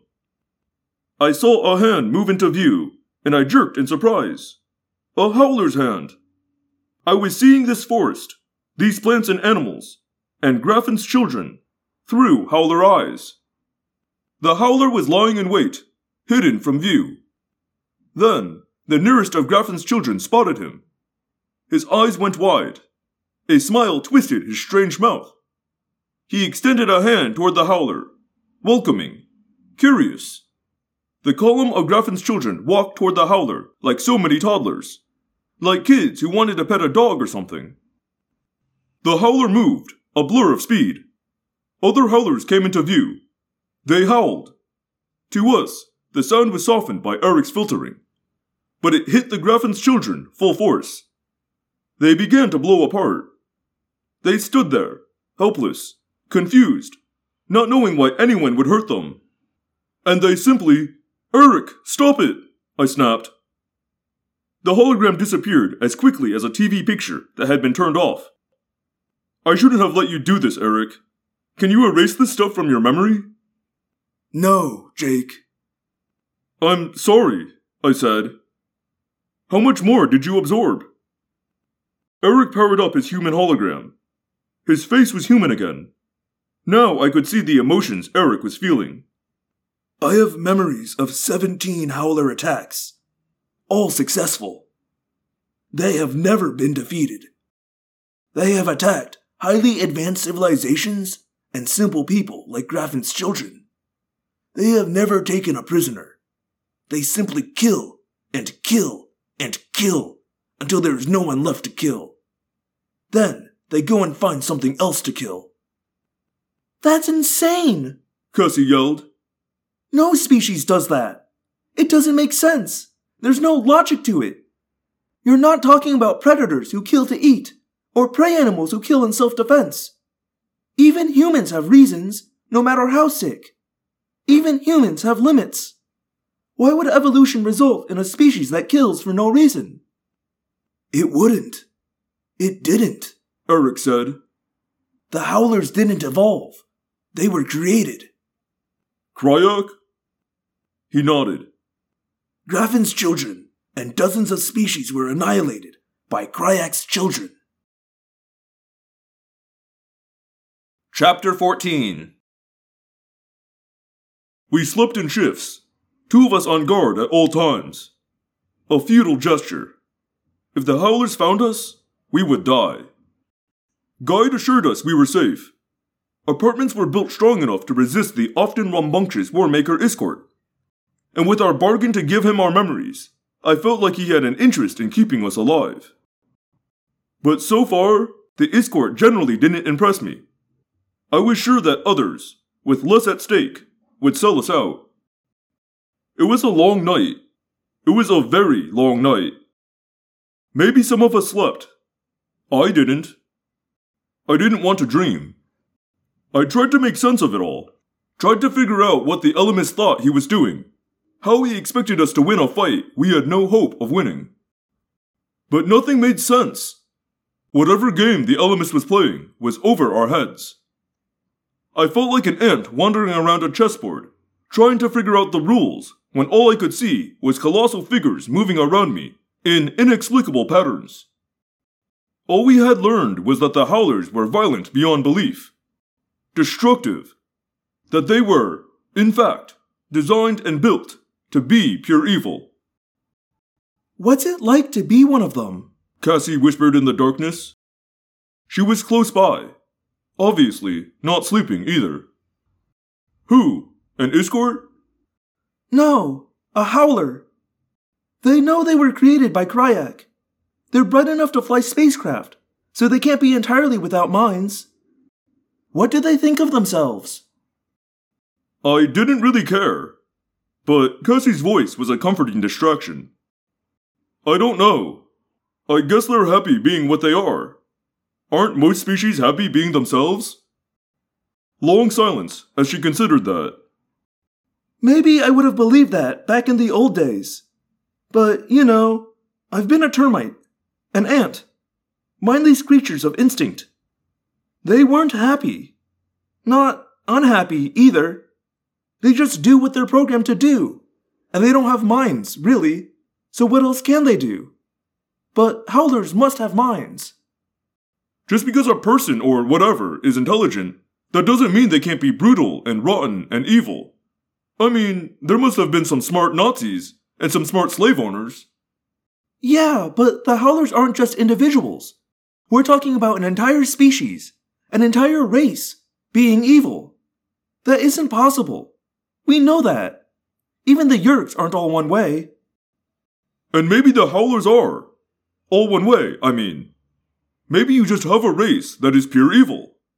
Can't be. Cassie said confidently. Why not? Because that's what Nazis and slave owners and people like that believed. That you can just take a whole race or whatever and say, they're all like this or all that. That's never going to be true. Maybe, I said, not wanting to stomp on her idealism.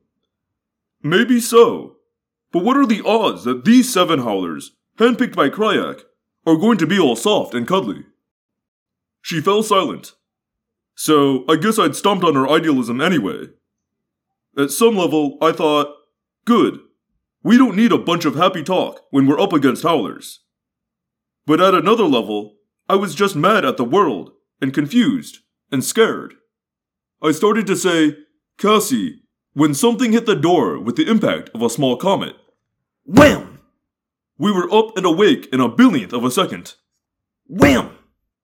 The door held, amazingly. Guide started to whine. See? I told you!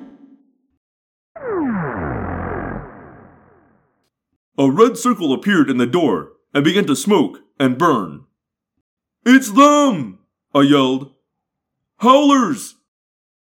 I felt like I was choking on my own heart, like it was beating so hard, so fast, that it filled me up, leaving no room for any but small, gasping breaths. We were going to die! I heard moans of terror. Some were coming from me, just these subhuman, animal moans of fear. Morph! I yelled, choking out the word. They're going to kill us! Marco cried. In the glow of the Dracon beam, I saw Ax walking steadily toward the door. Rough, shaggy hair was sprouting from Rachel's face. No! I blurted, realizing the mistake. Not combat morphs! Go small! Flies! I tried to focus my jangled, shattered glass brain on the image of a fly. It was the only way out. Not to fight, but to run. I will attempt to slow them down, Ax said calmly. No, Ax, morph! We have to get out of here, Rachel yelled at him. I ran once, Ax said. Not again, Not the time, Ax-man! Tobias said. I am an Andalite warrior, he said harshly. The beam suddenly burned through into the room and hit the far wall. Erek ran to the hole in the door as a howler stuck his head through, eyes greedy. Erek's hologram was gone. He was now a Chee. Chee! The howler said in surprise. Erek took one steel hand and calmly rammed his fingers into the metal of the door. They went through like he was sticking his hand into a loaf of bread. He did the same with the other hand, curling his fingers and gripping the handholds he had created. He blocked the entrance with his body. The howler sneered and shoved at him. Erek did not move by so much as an atom's width. The howler backed up and leveled his flechette gun at Erek's metallic face. He fired. Flechettes ricocheted around the room, but Erek was unharmed. Jake, this will not last, Erek warned me. We were all morphing at top speed. All but Ax. I already had huge, bulging fly eyes and six legs. Ax, do it! Morph, right now! No, I can't run again! Aximili Esgarrouth Isthill, you call me Prince, and you act like you mean it, and I am giving you a direct order. Morph! Do it now! Chapter 15 Now the Howlers tried their ultimate weapon. The howl was ear slitting. The walls around Erek began to shiver and crack. Guide fell to the ground, rolling in agony. Ax's eyes were bleeding, even in mid morph. But the rest of us were more fly than human, and the waves of vibration from the howlers did not cause us pain. Not pain, just an overwhelming instinct to fly. Vibration could be sound, or it could be movement. The fly brains felt the howl as sudden, massive, threatening movements from every direction at once. Still seven or eight pounds, with a twisting, morphing human mouth, I was beating my growing wings frantically, kicking in panic, trying to fly. Fight me, Chee! The howler taunted when he realized his howl would not shake Erek's grip. I was shocked to recognize the language. He was speaking English. Crayak must have programmed it into this bunch of howlers. Programmed them to understand our language and to be able to taunt and question us, if necessary. Erek ignored him. The Howlers began to fire Dracon beams. Not at Erek. They must have known from their collective memory that she cannot be easily destroyed by beam weapons. Instead, they were using the Dracon beams to slice around Erek's handholds. We had all morphed. All panicked, but all morphed. Except Ax, who was still partly Andalite. And Guide, who was sitting in a corner now, gazing raptly at the madness, creating valuable memories for later sale. Suddenly, Erek's handhold was gone, burned away. The Howlers pushed past him, contemptuous. They knew he could not fight. But they found nothing. Nothing that looked like the creatures one of them had fought on the stairs. Nothing except a weak, defenseless Ax, still morphing, a hideously misshapen, melting, twisting monstrosity. The howlers piled into the room. With my compound eyes, they seemed to be made of glowing purple and blue, with pulsating black veins. The facets of my funhouse mirror eyes broke them into pieces. They were everywhere around me as I flew unnoticed. Target! One howler asked another. This second howler was slightly larger and carrying even more weapons. Yes! Kill it! The leader bellowed in rage. Seven flechette guns rose and took aim at Ax. He had no chance. None. Erek leapt to put himself between the guns and Ax, but the howlers calmly blocked his path, and Erek's programming would not allow him to shove them aside. In a split second, Ax would be annihilated. Crayak is a huge, walking, talking pimple. A thought speak voice said. Marco! The howler's head snapped around. Left, right, their bodies swiveling as they searched for the one who taunted them. They aimed at Guide, who was crawling out through the hole they burned. Not me! Not me! I'm just an Iskoort trader! And, by the way, I'd love to buy your memories of all this. And howlers are the cowards of the galaxy. Brainless, ugly, bad smelling, sniveling, gutless worms. Marco added. Forget it! The leader ordered. Voices are meaningless! I zipped through the air, flying in the wild, wobbly flyway. I aimed for the face of the howler leader. I landed just beneath his left eye. Not just a voice, you walking dirtball. I'm right here. You think you're tough? Try killing me. The hand snapped up with shocking speed. I felt it coming, felt the disturbances in the air, and I responded with the right now speed of the fly. Alien fingers slapped toward me. I fired my wings. The howler was so fast, his fingers missed me by millimeters. How are you going to kill us? Marco taunted. Better go back to Crayak and explain that you failed. Forget them! Kill that! Too late, Ax said. Ax had made the transition to fly. Okay, stay airborne. No one land. No one set down. I said. I was beginning to feel just the smallest bit of optimism. Even relief. The howlers were mystified.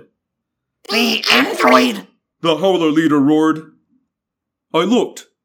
I could see Erek, or at least a shimmering, distorted version of him. But the howlers no longer could. Erek had created a hologram of one of the walls. He was standing calmly behind it, out of sight, though not out of reach. Let's bail before these guys start thinking of ways to swat flies. Cassie suggested. You got that right. Marco agreed. Out the door, I said. But stay close. We zipped, unnoticed, through the burned out doorway. Not a victory. All we had managed to do was run away. But we were all still alive. And that was more than I would have thought possible. Too bad just staying alive was not an option. We had to win. We had to destroy seven creatures, any one of whom could fight all of us to a draw. Chapter 16 Guide, can you hear me? Yes, of course. I am not far away. We know, Rachel said. We're just above your head. No, don't look. They'll watch guide. Tobias said. If we hook up with them and demorph, they'll have us. The seven howlers had emerged from the wrecked apartment.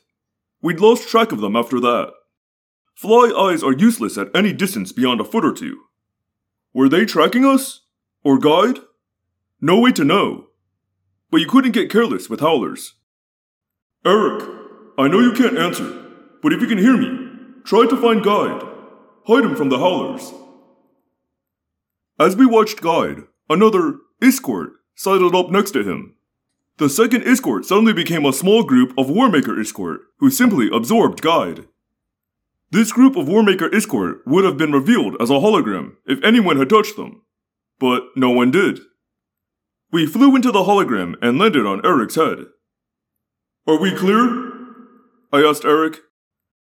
We were being watched, but I believe we have lost the howlers, at least for now. Great. Rachel said unenthusiastically. We can stay alive as long as we're flies hiding inside a hologram. I will take you to a new place where you can hide, Guide said. Incidentally, this ability you have to change shapes is very interesting. Is it perhaps a technology you can sell? I would pay top price. I didn't bother answering. We demorphed back to human and Hawk and Andalite, still hidden, bunched up within the hologram. We were crossing a sort of large square or plaza. The floor was green in this area and almost made you think you were on a vast lawn. In the center of the square was yet another stairway, and we took it, heading down. It was busy with lots of Iskoort coming and going, and what I assume to be a few aliens as well. Erek made the hologram growl and threaten repeatedly to keep anyone from bumping into us and penetrating our illusion. We came at last to the next level down, and this was definitely different. Instead of the bare openness of previous levels, this one was almost a jungle, but a unique one. The plants, trees, and flowers were all in planter boxes packed together, leaving only narrow, circuitous walkways. If you looked out and up, you'd think you were in a genuine jungle. If you looked down, you felt more like you were walking through a greenhouse. Iskoort were packed in tight on the walkways, too tight for our extended hologram. Tobias, I said, think you could get up and see if we're being followed? Tobias flew out of the top of the hologram, took a couple of turns, and came back. Looks clear. I can't imagine the howlers creeping along like spies anyway, Rachel said. They're a little more direct. If they see us, they'll come after us. And too bad for anyone who gets in the way. Erek turned off the extended hologram and resumed his human appearance. We were exposed again. Aliens walking in what passed for a park. My skin tingled. Ax, keep an eye out in all directions, I said.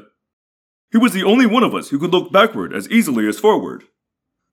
Yeah, let us know if you see any howlers, so we can have a few seconds to cry before they get us, Marco said darkly. Through the maze of false forest, we shuffled along with Iskoort in various permutations, none of whom seemed to be having an especially good time. My brain was buzzing, going a mile a minute, but going nowhere, like a car with the pedal all the way down, but up on blocks, wheels spinning, but staying still. What was I missing? Something. Something. Some way to defeat the Howlers. Had to be some way. The Ellimist didn't send us into this battle to lose. Did he? I tried calling to him with my mind. I wondered if he was listening. Probably. But he and Crayak had their rules. The rules of engagement, as the military guys say. What were the rules? Might as well have that ant look up at the chess grandmaster and demand an explanation for why he'd moved a particular pawn. Why the Iskoort? Why did they have to be saved? Why had we known we were going after the Howlers, but the Howlers hadn't seemed to know they were going after us till we met on the stairs? Why didn't the Howlers go after the Iskoort? That was easy. The rules of engagement. If they beat us, they could annihilate the Iskoort. Not until. The one person we figured could fight and win against the Howlers was Erek. Only Erek had the power, and only Erek was unable to fight. He could put himself between us and the Howlers. He could give us information, but not directly help us. The Howlers had never lost a battle. That's what the Howler memories and Erek had said. Never. What did it all mean? I pressed my hands hard against my head, like I wanted to squeeze the answer out of my brain. We are there, Guide announced. I looked up, startled to realize I'd been walking along the whole time. I felt a surge of guilt. I'd been so preoccupied, I hadn't been on guard. We were standing outside a building shaped like a pyramid, maybe 10 stories high in Earth terms. It was white, the gleaming artificial white of plastic, and featured a wide, arched door outlined in rows of neon, like a rainbow. Something that must have been music was blaring. Yeah, this'll be a good place to hide. Marco said sardonically. No one would ever notice this. Where are we, guide? We have reached the Temple of the Servant Guild. They will take you in. I have paid for it. They will care for you until I return. What do you mean, return? Rachel snapped. Where are you going? I must feed. You see, we Iskoort are not precisely what we seem at first. The body you see is of our symbiote. We are a symbiotic species. A large outer body, the Isk, and the inner self, the much smaller portion, called the Yoort. A symbiote? Ax demanded, speaking for the first time. Do you mean that you are parasites? Long ago, yes, Guide acknowledged. But what began as a parasitic relationship has become a truly symbiotic one. We function as a single creature. The two parts, halves, only separate every three days when the Yoort must feed by swimming in the Yoort pool and absorbing. Ax's tail was at the Iskoort's throat before he could form the next word. Yeerks! They're all Yeerks! Chapter 17 The Servant Guild was just what it sounded like. Slavishly obedient, fawning, groveling Iskoort, fanatically obsessed with obeying your every order, catering to your every whim. It took a long time for us to convey that all we wanted was a room. A room with none of them in it. They weren't happy about it, but in the end, they obeyed. The room was as gaudy as the exterior of the Servant Guild temple. The walls were so glaringly white, they seemed to make your eyeballs vibrate. What wasn't white was neon, or something like neon, in bold primary colors, swirled here and there, up walls and across ceilings, and inset in the floor. But the colored lights did not seem to touch the whiteness. Must be the Iskoort idea of interior decorating, Rachel said. Like a hospital bathroom decorated by kids with those light wand things. Guide stood in the middle of the room. Ax had drawn his tail blade back, but Guide was not under any illusions. That tail would snap in a split second if we heard the wrong answers. You'd better talk, and talk fast, I told Guide. He was whining continuously from his diaphragm. What do you want from me? Marco said, We're a bazillion miles from home, clear across the galaxy, and all of a sudden we find out you Iskoort our Yeerks. Excuse us for being suspicious. We are not Yeerks. We are Iskoort. Yoort? Yeerk? That's pretty close. Tobias said, flaring his wings angrily. And you both live off Kandrona rays. Yes, we feed on Kandrona rays.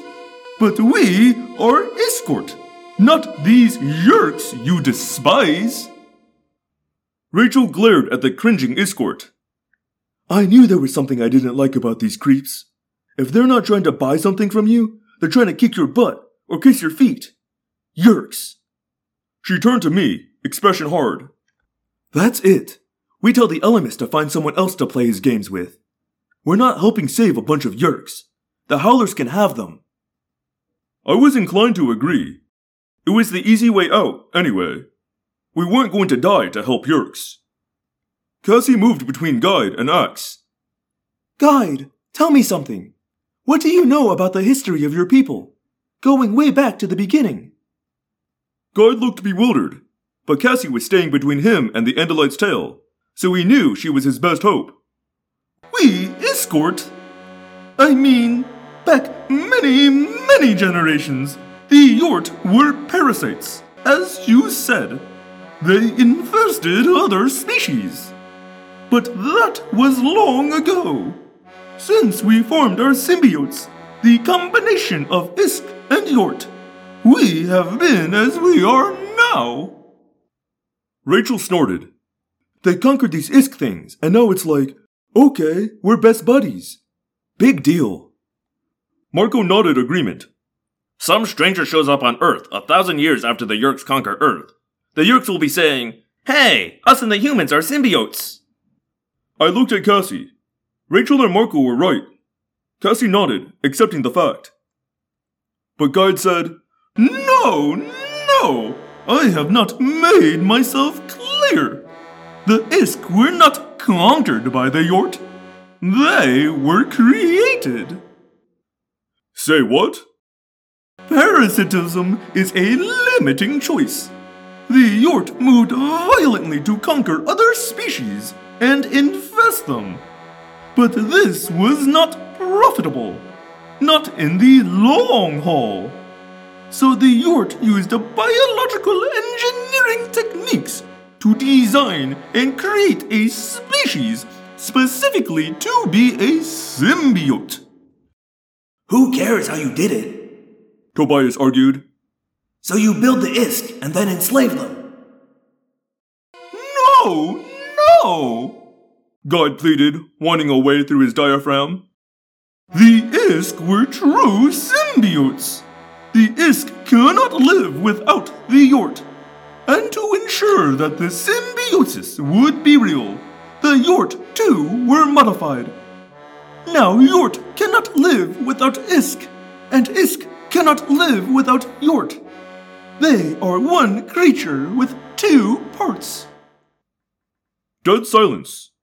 No one said a thing. The reality of it was sinking slowly into our suspicious brains. Oh my god! Cassie said at last. Of course! It's the only way! The only way! Parasite becomes symbiote. No more infestation. They create the next step in their own evolution and become true symbiotes. No more war. Erek said quietly. No more need to conquer new species, to invest and enslave. The Yeerks don't know about this. Cassie said. Even the Yeerks who want peace cannot imagine a way out, a way to end the cycle of conquest. These Yoorts could be related to the Yeerks, Ax said. They may be the same species, somehow separated long ago, perhaps carried from the Yeerk homeworld by some forgotten race. If the Yeerks knew, if the Iskoort ever made contact with the Yeerks, Tobias said. This was why Crayak had to destroy the Iskoort, and why the Ellimist couldn't allow it. Someday, maybe far in the future, Iskoort would meet Yeerk, and the Yeerks would see that there was another way. I smiled. The first time in a long time. The ant had just figured out part of the chess game. Chapter 18 A smell like oil and mothballs and. It's poison, Rachel said. like bug poison. howlers! Tobias yelled. What to do? The howlers were pumping poison into the building. They had learned fast. Too fast. Insect morphs were no longer available. Guide! Windows? Yes, There are windows concealed. I can open them by. Not yet. We go airborne, I told everyone. Stay calm. Morph to bird. Guide, when I say open the windows, not before. The howlers won't come in till they're sure they've spread enough poison. I tried to sound confident. I hoped I was right. The stench of poison was growing stronger by the second, but I was already on my way to morphing a peregrine falcon. Why bug poison? Why not nerve gas? Why not some odorless, invisible gas that would kill us before we knew what hit us? Too easy? Not enough fear factor for the howlers? Or was no deadly gas one of the rules of engagement? We were melting, all but Erek and Guide. Morphing, flesh oozing and shifting like mud sliding down a hill. Flesh turned gray. Arms and legs broke out in feather patterns. Faces crumpled, then extruded hard beaks. Toes became talons. Guide, how high up are we? Perhaps five times your own height. Okay. Erek, we don't know if any howler is sitting outside that window. Maybe yes, maybe no. Can you jump through it? Push whoever's there out of the way? Erek looked sick. No, Jake. I can hear the howlers. I know they're out there. If I go through that window, I might harm. Wouldn't want that. Marco sneered. We wouldn't want. Shut up, Marco. I rapped. My mind was racing. Some answer. There had to be. We needed a distraction. Otherwise, the instant we appeared, the howlers would. Erek, can you project a hologram through another window? A hologram of us? Absolutely. There would be no harm to the howlers, and it might save you. That would be well within my parameters. Guide, open a window on the far side of the room. Count to three and open this one over here.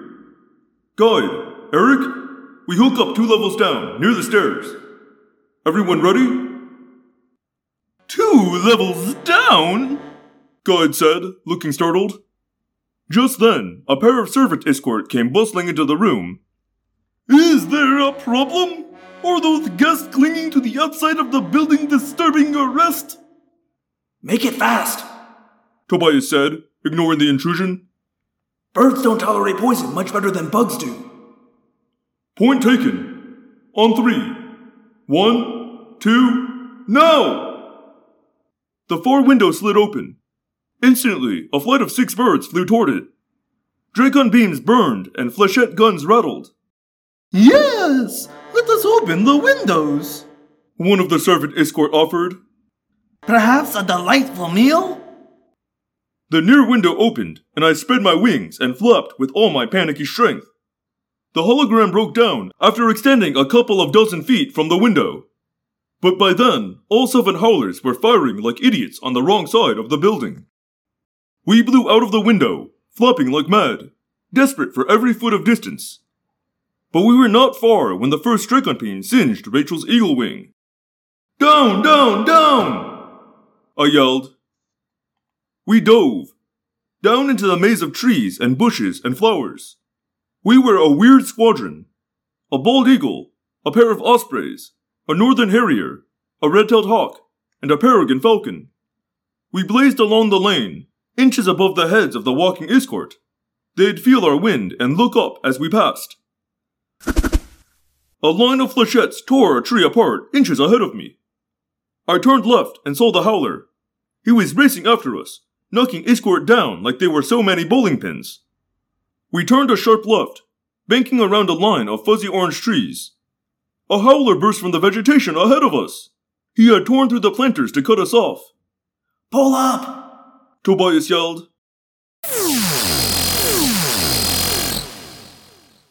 Cassie's right wing was gone, a burning rag falling to the ground. Cassie tumbled, out of control, falling like a stone. She hit the ground and missed a gaggle of Warmaker Iskoort. I dived after her. A howler jumped from an overhanging tree. He aimed his beam weapon, even as he plummeted toward Cassie's still, crumpled form.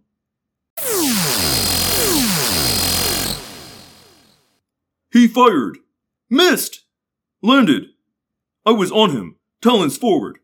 I raked bloody lines across his head. He twisted his turntable body and aimed at me. I carried through, lost momentum, and slammed into one of the Warmaker Iskoort. The Iskoort stared blankly at me. I was in his arms, helpless. The howler grinned and took careful aim. Right at me. No chance to escape. Point blank range. Inches away. I could see every detail of the weapon that would end my life. Then, the Dracon beam wavered. It rose. I saw the howler's face, furious, enraged. But he did not fire. I flapped my wings. The Warmaker Iskoort reacted by shoving me away angrily. And then he and his fellows attacked the howler. It should have been over in an instant. The Warmaker Iskoort were not exactly formidable. The howler should have laid them all out in five seconds. Instead, the howler shielded himself from attack, pushing back the thrusting, butting heads, and ran. Rules of engagement. They can't kill the Iskoort. I yelled to the others. Use the Iskoort for cover. Then, Cassie, Cassie, if you can hear me, demorph, demorph. But I could already see her flesh growing from the missing burned scar where her wing had been.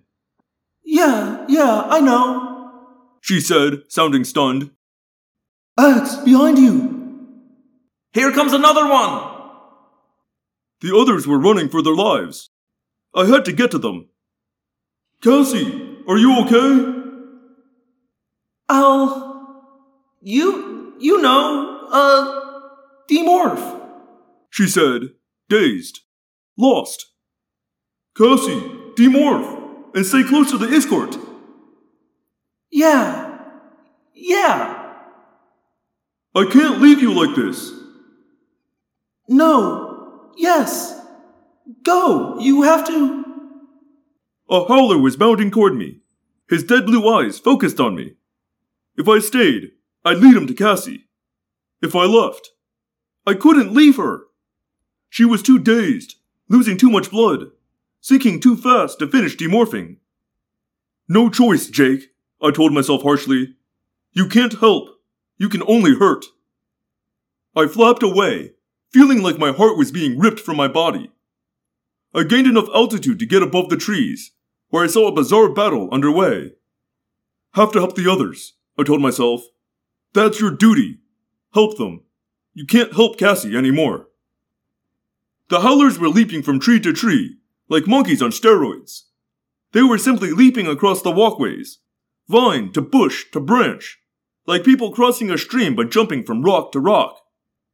I saw three birds in the air, one missing besides Cassie. The edge of the platform, the void, was only a mile away. Okay, I said. I've had enough of this. They want to chase someone? Let's see just how fast they are. Chapter 19 The peregrine falcon is the fastest animal on Earth. Faster than the cheetah or gazelle. Faster than the fastest dolphin or shark. Faster than any bird. In a dive, it can break 200 miles an hour. I flapped. Up, up, up. Burning energy like I didn't care.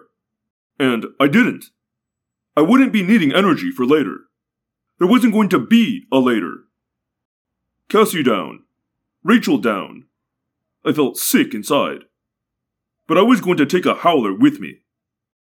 I flew hard and fast and caught a little help from a headwind that I rode like a skateboarder going up the side of a pipe. Then I took careful aim, judged the distance, and dived. I didn't reach 200 miles an hour, but I was breaking a hundred by the time I slashed the top of a howler who was ripping after Tobias. The howler grabbed his head, howling a more emotional and less dangerous howl than the one he was named for. He fired wildly at me, but I was out of there. I kept most of my momentum and banked right, flapping hard, then raked a howler who had just dropped Marco with a burst of flechettes. Marco!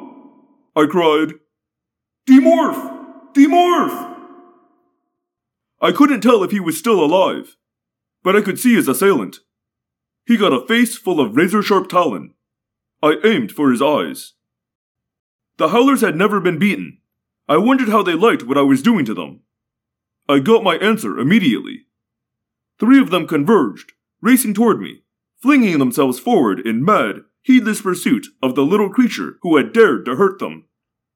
Not too fast, Jake, I told myself. I flew, but not at full speed. Rather, I used my speed to dodge and weave and frustrate the howlers, who fired everything they had at me. Close enough, I thought. no, down! I dropped below tree level, down to the walkway. But here the walkway was almost devoid of Iskoort. I stuck to the path, fighting exhaustion, flapping, turning, flapping, turning. And the howlers were after me. They ripped through the hedges, blew trees apart with flechettes, burned flowers and bushes out of their path. I was going up and down in a circuitous path. They were cutting straight through. In seconds, they would cut me off. I couldn't outrun them when I had to travel 10 feet for every one foot of theirs.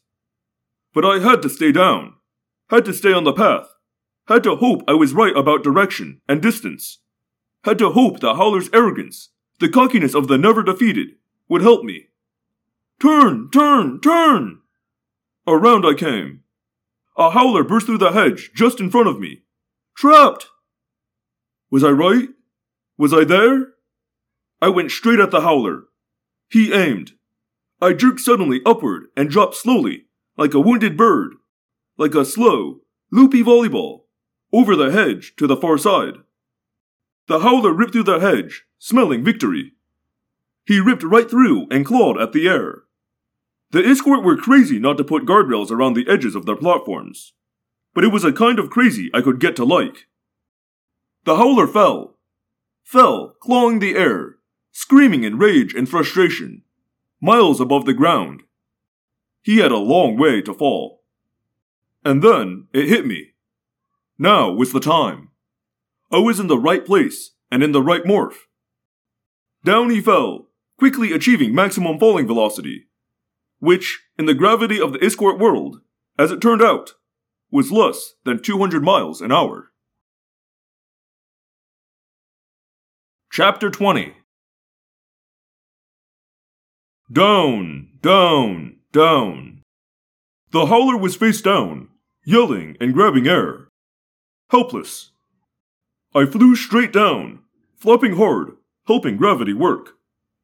The howler was right below me, oblivious. He had other things on his mind. I folded my wings back, brought my talons forward, and latched onto his leg. If he felt my sharp talons, he didn't show it. I looked past him at the ground so far below. How long would it take us to fall? Long enough? No way to know. Had to try. I began to demorph. We were falling at the same speed now, the howler and I. I tried to hold on to him as my talons became fingers, as my body grew and grew, almost as large as his. I tried to hold on to that half cooled lava skin, but my talons slipped as the claws became fingernails. I lost my grip. I grabbed again with a stubby hand and an arm eight inches long. Missed. We fell. My eyes lost their falcon focus. I could no longer see every detail of the ground far below me. It was a blur. It made it seem further away. A small comfort.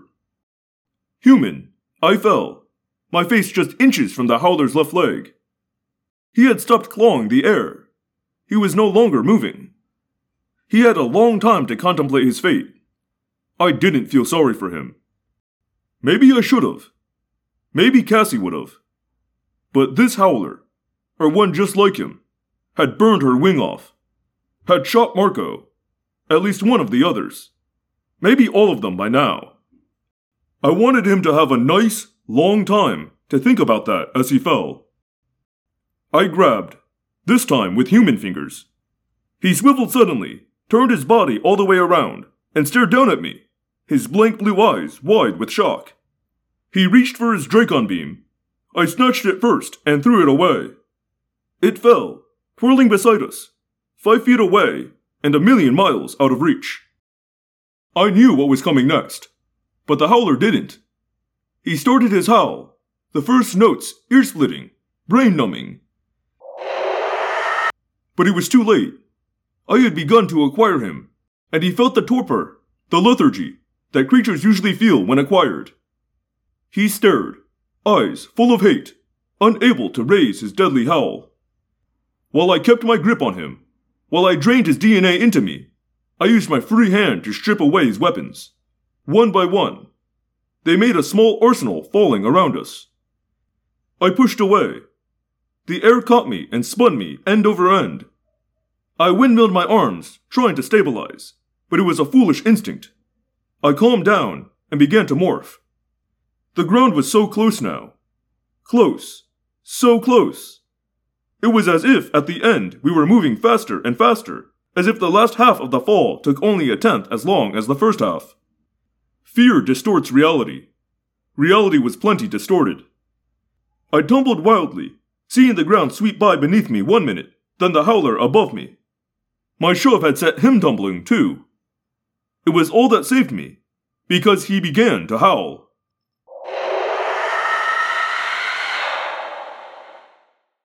But the blast of sound only hit me glancing blows as we spun like a pair of suicidal skydivers. I felt the itchiness of feathers growing from my skin.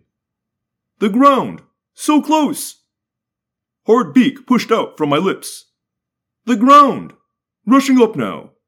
Grim, scruffy trees, and drifting, ground hugging fog. My arms were shriveling, the bones thinning, hollowing. Too late!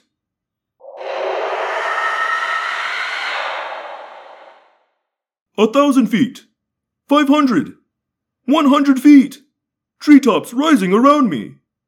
I opened my wings. I felt them fill and strain, the muscles almost tearing with the effort. The howler fell away from me. Tell the big red eye that Jake says hi, I said.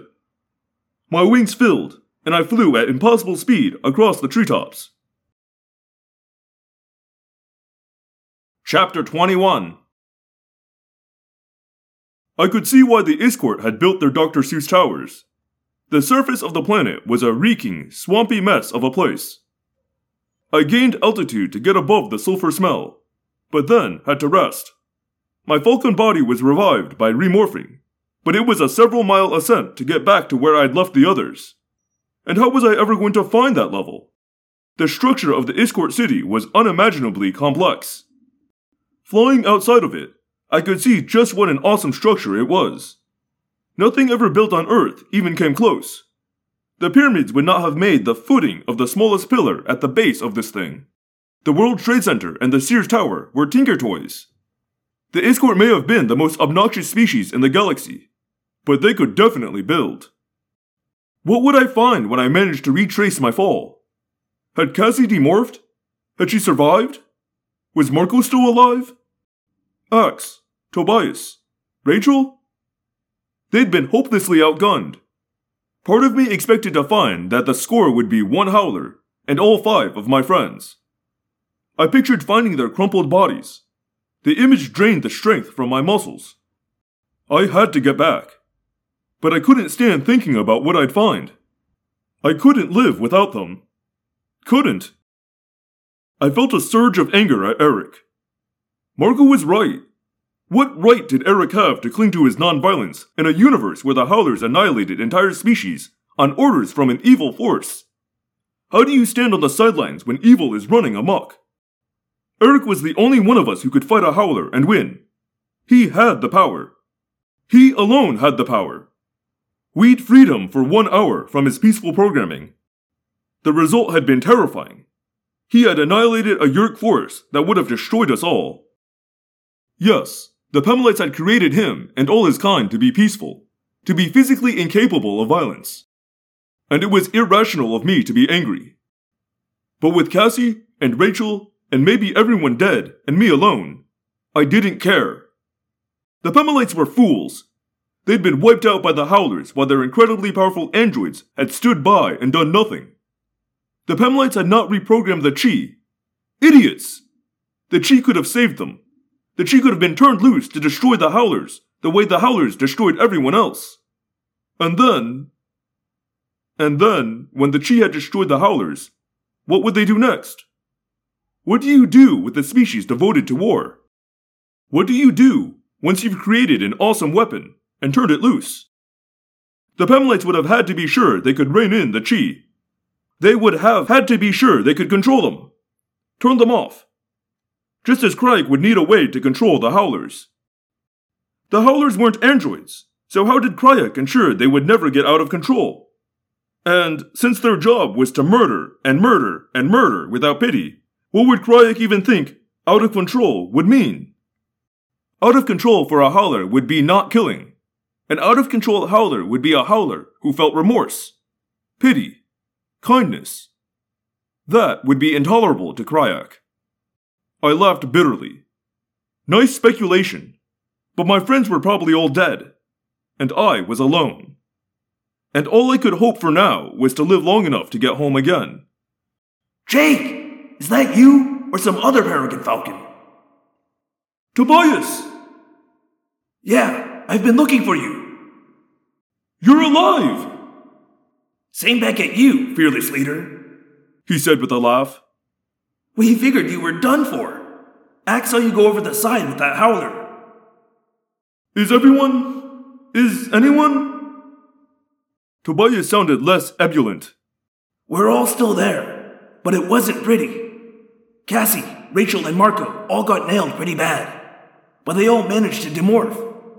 Erek caught up with us and created a hologram of Iskoort. Cassie said you told her the Howlers couldn't attack Iskoort. Guess that's why they didn't howl. But everyone's okay? I pressed, unable to fully believe it. Tobias laughed. yeah, Big Jake. Everyone's alive. Anyway, we got everyone inside the hologram, and the Howlers seemed stumped. But I guess they figured out we weren't really Iskoort, so it was okay to attack. By then, we were all assorted bugs, crawling around the trees. Guide found us another place. Wait till you see. How about your howler? It's not teams of seven anymore. It's seven to six now, I said. Fortunately, Tobias had kept track of where he was. He easily led the way back to a level three stories down from where we'd been. This level was different from any we'd seen thus far. It seemed to be an industrial district. The separation from the floor above was several hundred feet. The predominating colors were gray and brown. And the factories, if that's what they were, looked as drab and windowless and shabby as any factories on Earth. Here, as we flew above them, we met a new variation on the Iskoort. These had longer, stronger arms, more massive shoulders, and their eyes were hooded with thick, retractable lids. There were very few out and about. Those I saw, though, seemed boisterously happy and oblivious to the griminess around them. But their whining diaphragms were so loud that a small group of them whining together could make you long for earplugs. We circled around a few times, looking for howlers, but they were not in sight. We landed. I demorphed and went inside.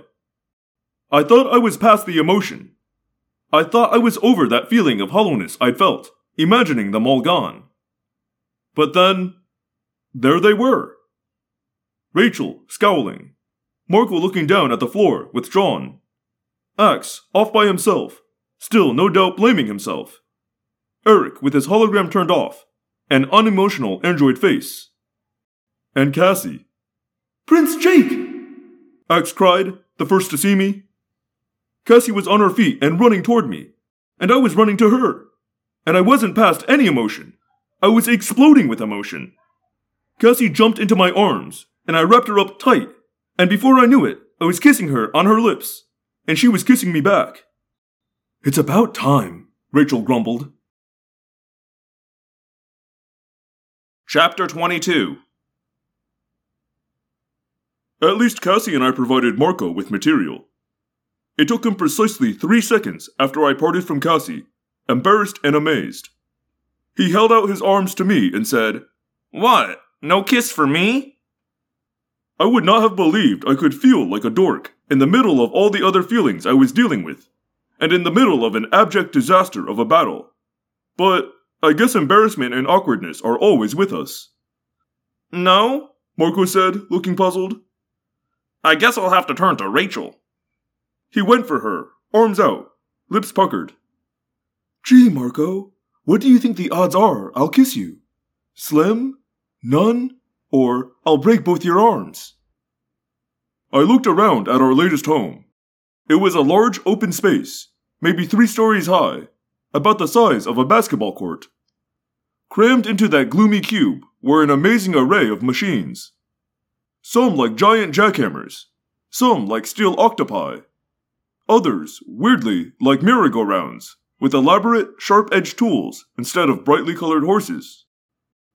Nothing was working. There was dust everywhere. Abandoned factory? I asked Guide. Not abandoned.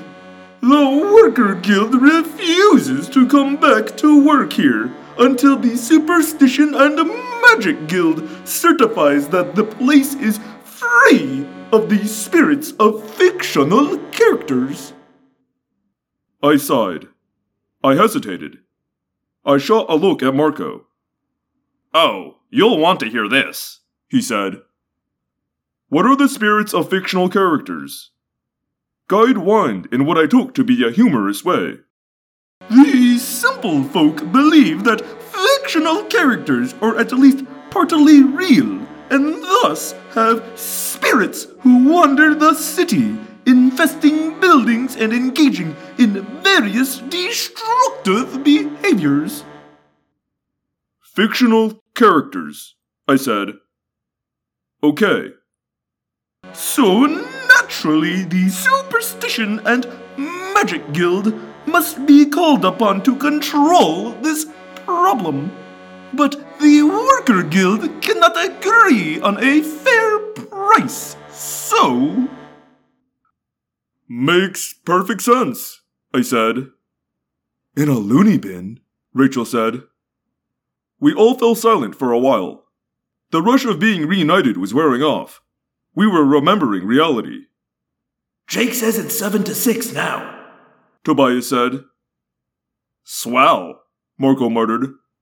Make it 7 to 2, and I'd still bet on them. There was muttered agreement. I have a new morph, I said. Yeah? Tobias asked. Yeah. On the way. On the way down, I acquired the Howler. It's not enough, but it may give us an edge. If we have an overall plan. Do you have a plan? Erek asked. I considered. Did I? I had bits and pieces, guesses, speculation, intuitions. I shrugged. Yeah, I guess I do. Marco grinned. Kiss him again, Cassie. It seems to help. They all waited expectantly. I bowed my head and tried to bring together all that I had learned about the Howlers. I felt like I had a bunch of jigsaw pieces and no picture to work from. Okay, jump in if you have anything to add. I could be totally wrong. 1. The Howlers must have some kind of collective memory. The memories Erek absorbed were of events going back thousands of years and covering dozens of invasions. No biological creature lives that long. And we know the Howlers are biological, because I acquired one. So, somehow, the Howlers are designed to share a single memory. What these seven Howlers, six, learn here will be conveyed to all the rest of the species. That way, all battle experience is available to all warriors. Rachel nodded. No wonder they never lose. Yeah, but that brings up something else. See, no one wins all the time. Not for thousands of years. It's not possible. Muhammad Ali lost. Michael Jordan lost. No one wins every time. But the Howler memories I absorbed show no memory of defeat. Erek pointed out. Yeah, exactly, I said. Exactly. Guide? Yes? When you view memories, I mean, in the normal way, not like Erek did for us, turning it into a hologram, how is it done? Guide emitted a low diaphragm whine and said, There is a small device that attaches to the head. It ties in directly to brainwaves and plays the memories as if you yourself were recalling them. And these memory headsets work on all species? We are visited by many species, Guide said. The headsets have always worked, although not all species choose to indulge. I'm guessing the howlers don't indulge. Cassie said. Guide spread his hands and increased the grating noise from his diaphragm. We have only ever seen this one group of howlers. They sold their memories to pay for what they needed here, but they did not choose to buy any other memories. I nodded. Good. Good. Okay. Now we need a volunteer for an extremely dangerous mission. We're going to need a rabbit to draw the hounds to us. I shot a look at Rachel and slowly shook my head no. Her mouth was already open to volunteer. She closed it and looked puzzled. I will take on this mission, Ax said from across the room. Rachel made a little half smile and nodded imperceptibly. Swell. Marco said impatiently. So Ax is going to get himself killed, and we all agree the Howlers don't like to buy memories to watch on their VCRs. How does any of this let us take out these six Howlers? We don't need to take out the six Howlers, I said. Crayak does. Chapter 23 The place we were in was all wrong for the trap. We needed Iskoort around us. We had to make the rules of engagement work for us. I explained it to Guide. He wanted to get paid more. We were running up a big bill, and we might well get killed before we could sell him our valuable memories. Don't worry, I said. That's the next thing we do. Make a complete copy of our memories. I still feel I should be able to harvest an arm at the least. Perhaps some minor internal organ? No more hair? I have the hair, he said. The point is to possess what is absolutely unique. No one has a human body part or organ. Yeah, and it's gonna stay that way, I said. You can have Marco's hair. Say what? A stalk-eye from the Andalite? No, no body parts. We had a deal. What if you should be killed? Guide asked, lowering his whine to an annoying whimper. You want our bodies? I demanded, shocked, despite the fact that I had bigger problems to worry about. If you were doing organ transplants to save lives, yeah. But just so you can stick us in big pickle jars and charge admission to see the human freaks? I don't think so. I have something to sell, Erek said. I will create a schematic of my holographic technology. You can build your own emitters. This was apparently such a bonanza that Guide stopped whining for several seconds. He barely managed to say, Deal! Marco rolled his eyes. You know, Guide is going to own this planet by the time he's done. Guide led us to a different level. This time, we went up. And this time, we took an elevator. Elevators? You have elevators? Marco raged. We're traipsing up and down stairs, and you have elevators? The elevators are much less scenic, Guide said. What value are memories of the inside of an elevator? We emerged several floors above the one where we'd first appeared. It was just what I needed narrow walkways between tall residential buildings, with shops on the ground level. Iskoort crammed everywhere. Iskoort mostly of a new type. Shopper Iskoort. My people, Rachel cried in delight. At last, I have a true homeland. They shop? I asked Guide. That's it? They shop? Someone must buy what is created in the great factories and small craftswork, Guide said. Exactly, Rachel agreed. The economy cannot function without people to buy things. Guide, you are finally making sense, Rachel said with great satisfaction. We went to an empty store at the end of a long, narrow street. The previous business had moved out, leaving nothing but empty shelves behind. Okay, this will do, I said. Now, how do we get the word to the Howlers that we're here? I have only to mention it to a member of the News, Gossip, and Speculation Guild, Guide said. This is quite a little lunatic asylum the Ellimist wants us to save. Tobias said. Legoland meets Dr. Seuss, with a population made up of whining nutbags. No offense, guide, who think shopping and gossiping are careers. Hey, don't diss my brothers and sisters of the Shopper Guild, Rachel said with mock ferocity. Okay, let's get this in gear, I said. Guide, we have the memory players? Yes, of course. Ax, you ready? Yes, Prince Jake.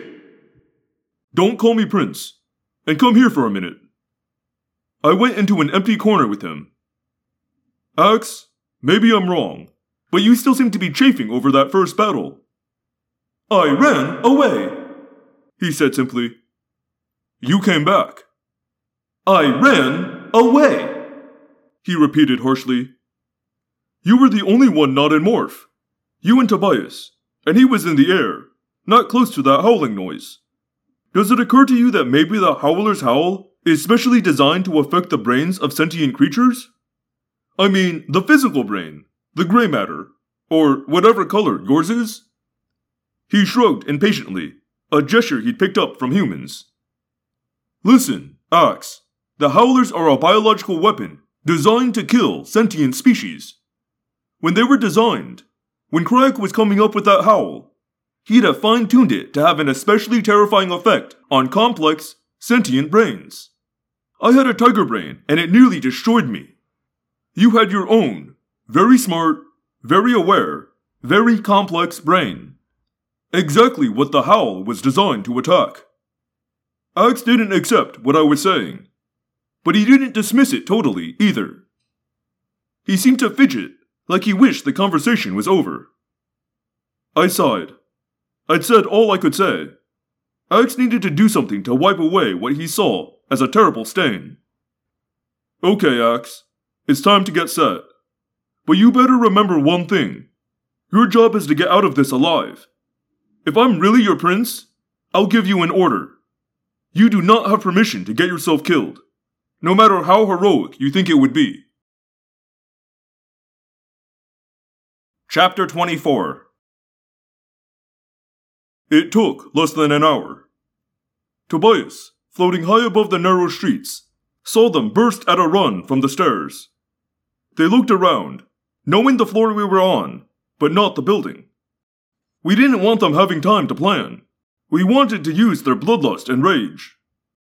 Down the street, seeming oblivious, walked Ax. Tobias reported the scene by ThoughtSpeak. He's almost there. The Howlers are sticking together. Not as cocky as they were, though. They should spot him any second now. Any second now. Then, What are they? Blind? Ax is getting awfully close. The crowd is blocking their view of him. Too many Iskoort in the way. Oh man! He's too. They see him! Ax-man! Run! Run! I looked at Cassie and the others. It's time. I have to do this. I blocked images of Ax from my mind. Images of him racing, dodging, weaving through the Iskoort crowds. Images of the howlers bounding after him. Instead, I focused on a different image the howler I had acquired. I formed the image in my mind, and I felt the changes begin. Rachel, I said, while I was still human, you know what to do. If I get out of control, can't control the morph, if I start that howl, you'll have to do it. Rachel had morphed a grizzly bear. She stood directly behind me, her two massive front paws, with claws that could flay the bark off a tree, lay on my shoulders. If I lost control of the morph, Rachel would. would do what she had to do. Quickly. Before I could hurt anyone. As backup, Marco was in gorilla morph. His fist, as big as my head, and powered by enough muscle to knock a hole in a wall, was cocked a foot from my face. They're on him! Tobias yelled. All six of them, like hounds after a rabbit. Man, that boy can run. Ax-man, opening to your right. The howlers could not shoot, not in a crowd of Iskoort. Rules of engagement. Nor could they use their howls, not without possibly killing Iskoort. But if they got close enough to Ax, then would come the flechette guns, the Dracon beams, and the knives. I steadied my thoughts. Control. Control. The morph continued. My skin began to erupt in pustules, blisters that formed all over my body, then burst and oozed out black glue. I looked down and saw my stomach pinching, like I was being cut in two, like I was morphing an ant or some other segmented insect. Just as the pinching looked as if it would go all the way, and the top of my body would topple like a chopped tree. Long, flexible threads, elastic blood veins, shot out, connecting the two halves of me, upper and lower. For a horrible moment, I could actually see the white bone of my human spine. The interlocking vertebrae melted and reformed as thick, steel gray cylinders, each able to turn on its base. Then my center filled in, hiding the spine and the elastic veins and tendons. I breathed a sigh of relief. No one needs to see that happening to their body. I saw my hands change color, the fingers covered by black on red pustules, the cooling lava flesh thick and hard. I still had four fingers and a thumb. But now, from my wrist, the claws grew. Retractable, like a cat's claws. My legs creaked and groaned as bone thickened and twisted. My ears melted into my head. My eyes widened, growing larger and flatter. My senses began to change. The differences were not as severe as many morphs I'd been through, but more complete than I'd expected. I wasn't seeing just shape and color anymore. I was seeing infrared heat. I was seeing trails, like the ones your mouse cursor leaves on the computer screen. It allowed me to follow movement and direction more closely. And then, with a shock, I realized I could see through the outer layers of skin. I could see faint outlines of Marco's gorilla heart. Of course, all the better to target vital organs. The robin's egg blue and blue eyes were far beyond human eyes, beyond even hawk's eyes. They were target acquiring eyes. Suddenly, I felt it bubble up from beneath my own consciousness. I had expected rage. I'd expected out of control violent urges. I felt neither. Instead, I felt indifference. There was no howler instinct to slaughter. It wasn't anger. That wasn't how they were built. Crayak had been more subtle than that. I had expected the howler morph to be like morphing some super predator. But the morph this reminded me of most was the dolphin. Howlers were playful. Howlers were having fun. You can let me go, I told Rachel and Marco. Are you sure? Yeah, this thing isn't out of control. It's like. And then I felt something I had never felt before. Some strange part of the howler brain, like an extra sense. My brain had tapped into a pool of awareness, of knowledge. Rapid, rapid, dizzying flashes of memory. Horrifying images of slaughter, violence. Not just Graffin's children, but species after species, planet after planet. I was getting the full, horrific imagery that Erek had absorbed in a different way. But this was worse. This wasn't someone else's memory. This was my own. It was part of me. And through it all, the massacre of Graffin's children, the slaughter of the Mashtami, the Pawn, the Nost Navai, and yes, the Pemalites, the Howlers felt no anger, no rage. But why should they? It's a game, I said. What is? Cassie asked. She had morphed to wolf. The Howlers, the killing. It's a game to them. They're having fun. They're enjoying it. Like when dolphins leap into the air just for the fun of it and play follow the leader. It's a game. They're destroying entire races for fun? Yes. they don't know what they're doing. Cassie, they aren't adults. The Howlers are all children. Chapter 25 Here they come! Tobias yelled. 30 seconds! If. Children my butt, Rachel said. They're murderers. They're what Crayak made them, I said. They have a lifespan of three years. They have no mature phase. They don't reproduce. They're grown in a factory. There are no adult howlers. I looked hard at Erek. Did you know? Before? No. When you absorbed howler memories, did you realize they are children? I demanded. They slaughtered my creators, Erek said stonily. Crowd is thinning out, Ax-man! Tobias yelled. They're gonna have a shot! So what? We let them walk away? Just because they're not adults? Marco demanded. It's not going to be up to us, I said grimly. If the plan works, Crayak will. It's not just Crayak. Cassie said. We're the ones forcing the. The sound of flechette guns in the street outside our door, only a dozen feet from us. Ah! Ax cried in pain. He's hit! Tobias yelled. Juveniles or adults, they massacred my creators. They made refugees of the Chee. They murdered my world, Erek said through gritted teeth. No choice, man. Marco said. They don't know, I said. Was I pleading? What did I think we could do? It was too late. Them or us. Them or the entire Iskoort race. But they didn't know what they were doing. They didn't know. My head was swimming. The howlers were what someone else had made them. How do you hate a creature for doing what it has been taught to do? I had gloated when that howler fell to its death. And now, no choice. No choice. Places, I ordered. Get ready. Marco, Cassie, and Rachel all moved swiftly into place. Erek, too. Guide stayed close. Wham! The door blew back on its hinges. Ax stumbled, bleeding, into the room. The first howler was two seconds behind him. He bounded into the room. Rachel, Marco, and Cassie hit him, simply barreling into him. Erek snatched up Guide like the Iskoort was made of feathers. He jumped to the door. Guide clung to Erek's neck, terrified, as Erek filled the doorway.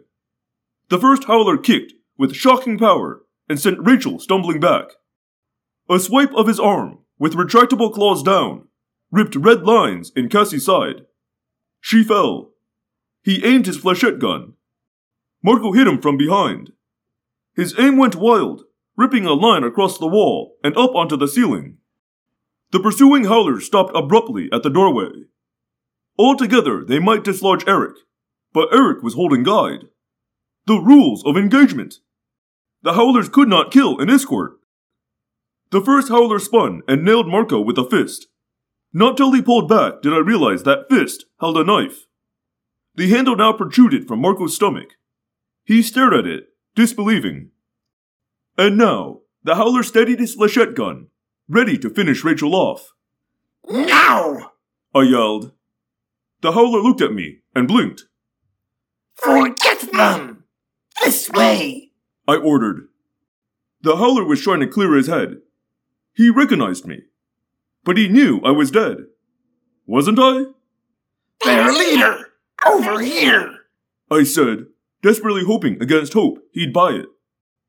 I took off at a trot. The howler followed. I almost collapsed from relief. I stopped suddenly. The howler stopped too, wondering what. I hit him. Once, twice, three times. Each blow aimed with howler eyes. Each blow directed at weak spots that only another howler would recognize. He was down. Barely. The other howlers were solving the Erek and Guide problem. They were burning several new holes in the walls. Guide couldn't be in front of all of them. In seconds, the howlers would be inside. No! I yelled in thought speak. But Marco was unable to respond. He was transfixed, looking at the knife in his stomach. Marco! The memory emitter! Now! He's getting up! It was Ax, bleeding and staggering, who suddenly thrust a small, shiny device into my hand. I gave him a nod, took a deep breath, and slapped the probe onto the howler's head. Time for an education, I said. The howler glared at me with his dead blue eyes. He leapt up. He drew his Dracon beam weapon. He aimed it nowhere. He shuddered. He started again to aim the weapon. Then he shuddered again. His eyes closed. I stopped breathing. Into the howler's head flowed all the memories of my life. From vague early images of my mother's face above my crib, to riding on my dad's back at some amusement park, to school, to friends, to all that had happened since we'd taken a shortcut through an abandoned construction site. All that I remembered of my life was flowing into the howler's brain. And the lives of Cassie and Rachel and Marco and Ax and Tobias and even Guide. And the long, long memory of the android who called himself Erek. All that we emptied into the Howler's head. And from there would flow into the endless pool of collective Howler memory. Is it working? Cassie wondered. Suddenly, the Howler disappeared. He was simply gone. The Dracon beams no longer burned against the walls of the room. Erek stuck his head out through the door. They're gone, he said. Marco yanked the knife out of his stomach and began to demorph. In the time it took him to pull it out, we went from that small Iskoort room to a very different place. Chapter 26 He was huge. No arms. Arms were irrelevant to him. He sat on what might have been a throne, or might have been part of him. I couldn't tell. Machine? Creature? Both? Or something that was neither. He turned his single, huge, blood red eye and looked down at me. I was on my knees, human again, hard steel beneath me, darkness all around. But I felt a hand touching mine. The others were with me too. With me, cowering beneath the seething evil creature called Crayak. I met his gaze. I closed my eyes, but I could still see him looking at me, as he had watched me, mocking, in my dreams. We meet at last, face to face. Crayak said, in a low voice that vibrated up through the floor, through the air. A voice so low that it seemed it would shake my very atoms apart. I kept my eyes turned away, though it did no good. I wanted to stand, but I couldn't. I was shaking. My teeth were chattering. What? Not so brave now, little Jake. He mocked. Look at you, all of you, cowering. Are you frightened? I nodded. Yeah, I am, I admitted in a weak voice. But we won. And then there was a laugh. A laugh that was as powerful as the awesome dread that flowed from Crayak. The big red eyes snapped up, away from me. I breathed again. The laughter continued, gathering force, louder and louder, and more and more delighted. I turned and saw the Ellimist. He was in human guise, looking like a wise old man. No more his true face than Erek's face was true. Humans, the Ellimist said, as if he were introducing us. Five humans, an Andalite, a Chee. It was a mistake allowing the Chee to escape from the doom of their Pemalite masters. Crayak said. The Iskoort will live, the Ellimist said. The eye showed no expression. The Iskoort will live. Then he looked at me. Sleep well, human. He sneered. I'll still be there in your dreams. And someday, when the time is right, you will suffer for this. I climbed to my feet, still holding Cassie's hand. I focused my mind on the howler, and I began to morph. No one said anything till I was done.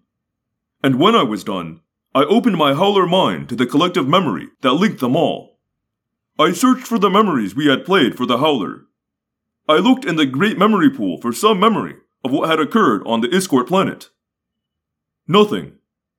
Some memory of us, of five humans and an Andalite and a Chee and Guide. But there was nothing. Crayak had destroyed the six remaining howlers before those memories could poison the minds of all howlers.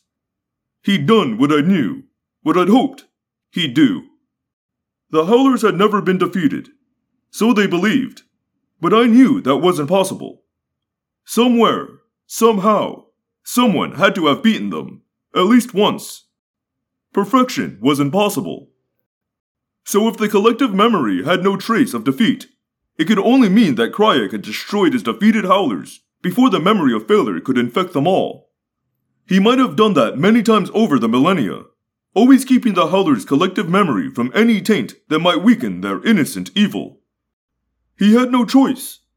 A collective memory was very useful for spreading battle tactics and experience. But it was a weakness, too. Crayak could not allow his murderous children to learn one simple fact that their victims were not part of a game, but real people with dreams and hopes and loves. Crayak had acted quickly. The memories of humans and Andalites, Chee and Iskoort, had not been allowed to infect the Howler memory. Nothing had gotten through. No, not nothing. Sifting through the collective memory, through the unbroken chain of horror, I caught a single fugitive image, like a few seconds of film. Just the picture of Cassie running to me, and our arms, and lips, and. I demorphed back to human, and when I had my own mouth again, I said, You were too late, Crayak. Something got through to the Howler's collective memory. What? He demanded. Love. Chapter 27 We were no longer with Crayak. We were back in that weird, n dimensional space, where inside was outside, and nothing made any sense at all. Still, it was good to be away from Crayak. Good to be alive. You did well, the Ellimist said. Did well? Did well? Marco echoed. We kicked the butt of the meanest gang in the galaxy. Whooped Crayak, the big nasty. Saved the Iskoort, which I'm still not sure was a good thing. And planted a little sensitivity time bomb in the Howlers. And that's it? Job well done? And, oh, by the way, here's your insides to look at again as we zip through Inside Outworld? What would you like? The Ellimist asked reasonably. I don't know. How about a reward or something? How about telling us what we accomplished, if anything? I asked. Yeah, Rachel agreed. How about that? Suddenly, without any warning, we were back in Cassie's barn. Right where we'd been the instant before the Ellimist had whisked us off to the Iskoort planet. What did you accomplish? No one knows the future. Not for certain. But it is now more likely than it was before that 300 years from now, the Yeerks will encounter the Iskoort. They will realize that they are related, and the Yeerks will see that there is a better way. That's it? Tobias asked. Three centuries from now? How does that help us? It doesn't, the Ellimist said. But within six months, Crayak will send a Howler force to annihilate a race called the Sharf Den.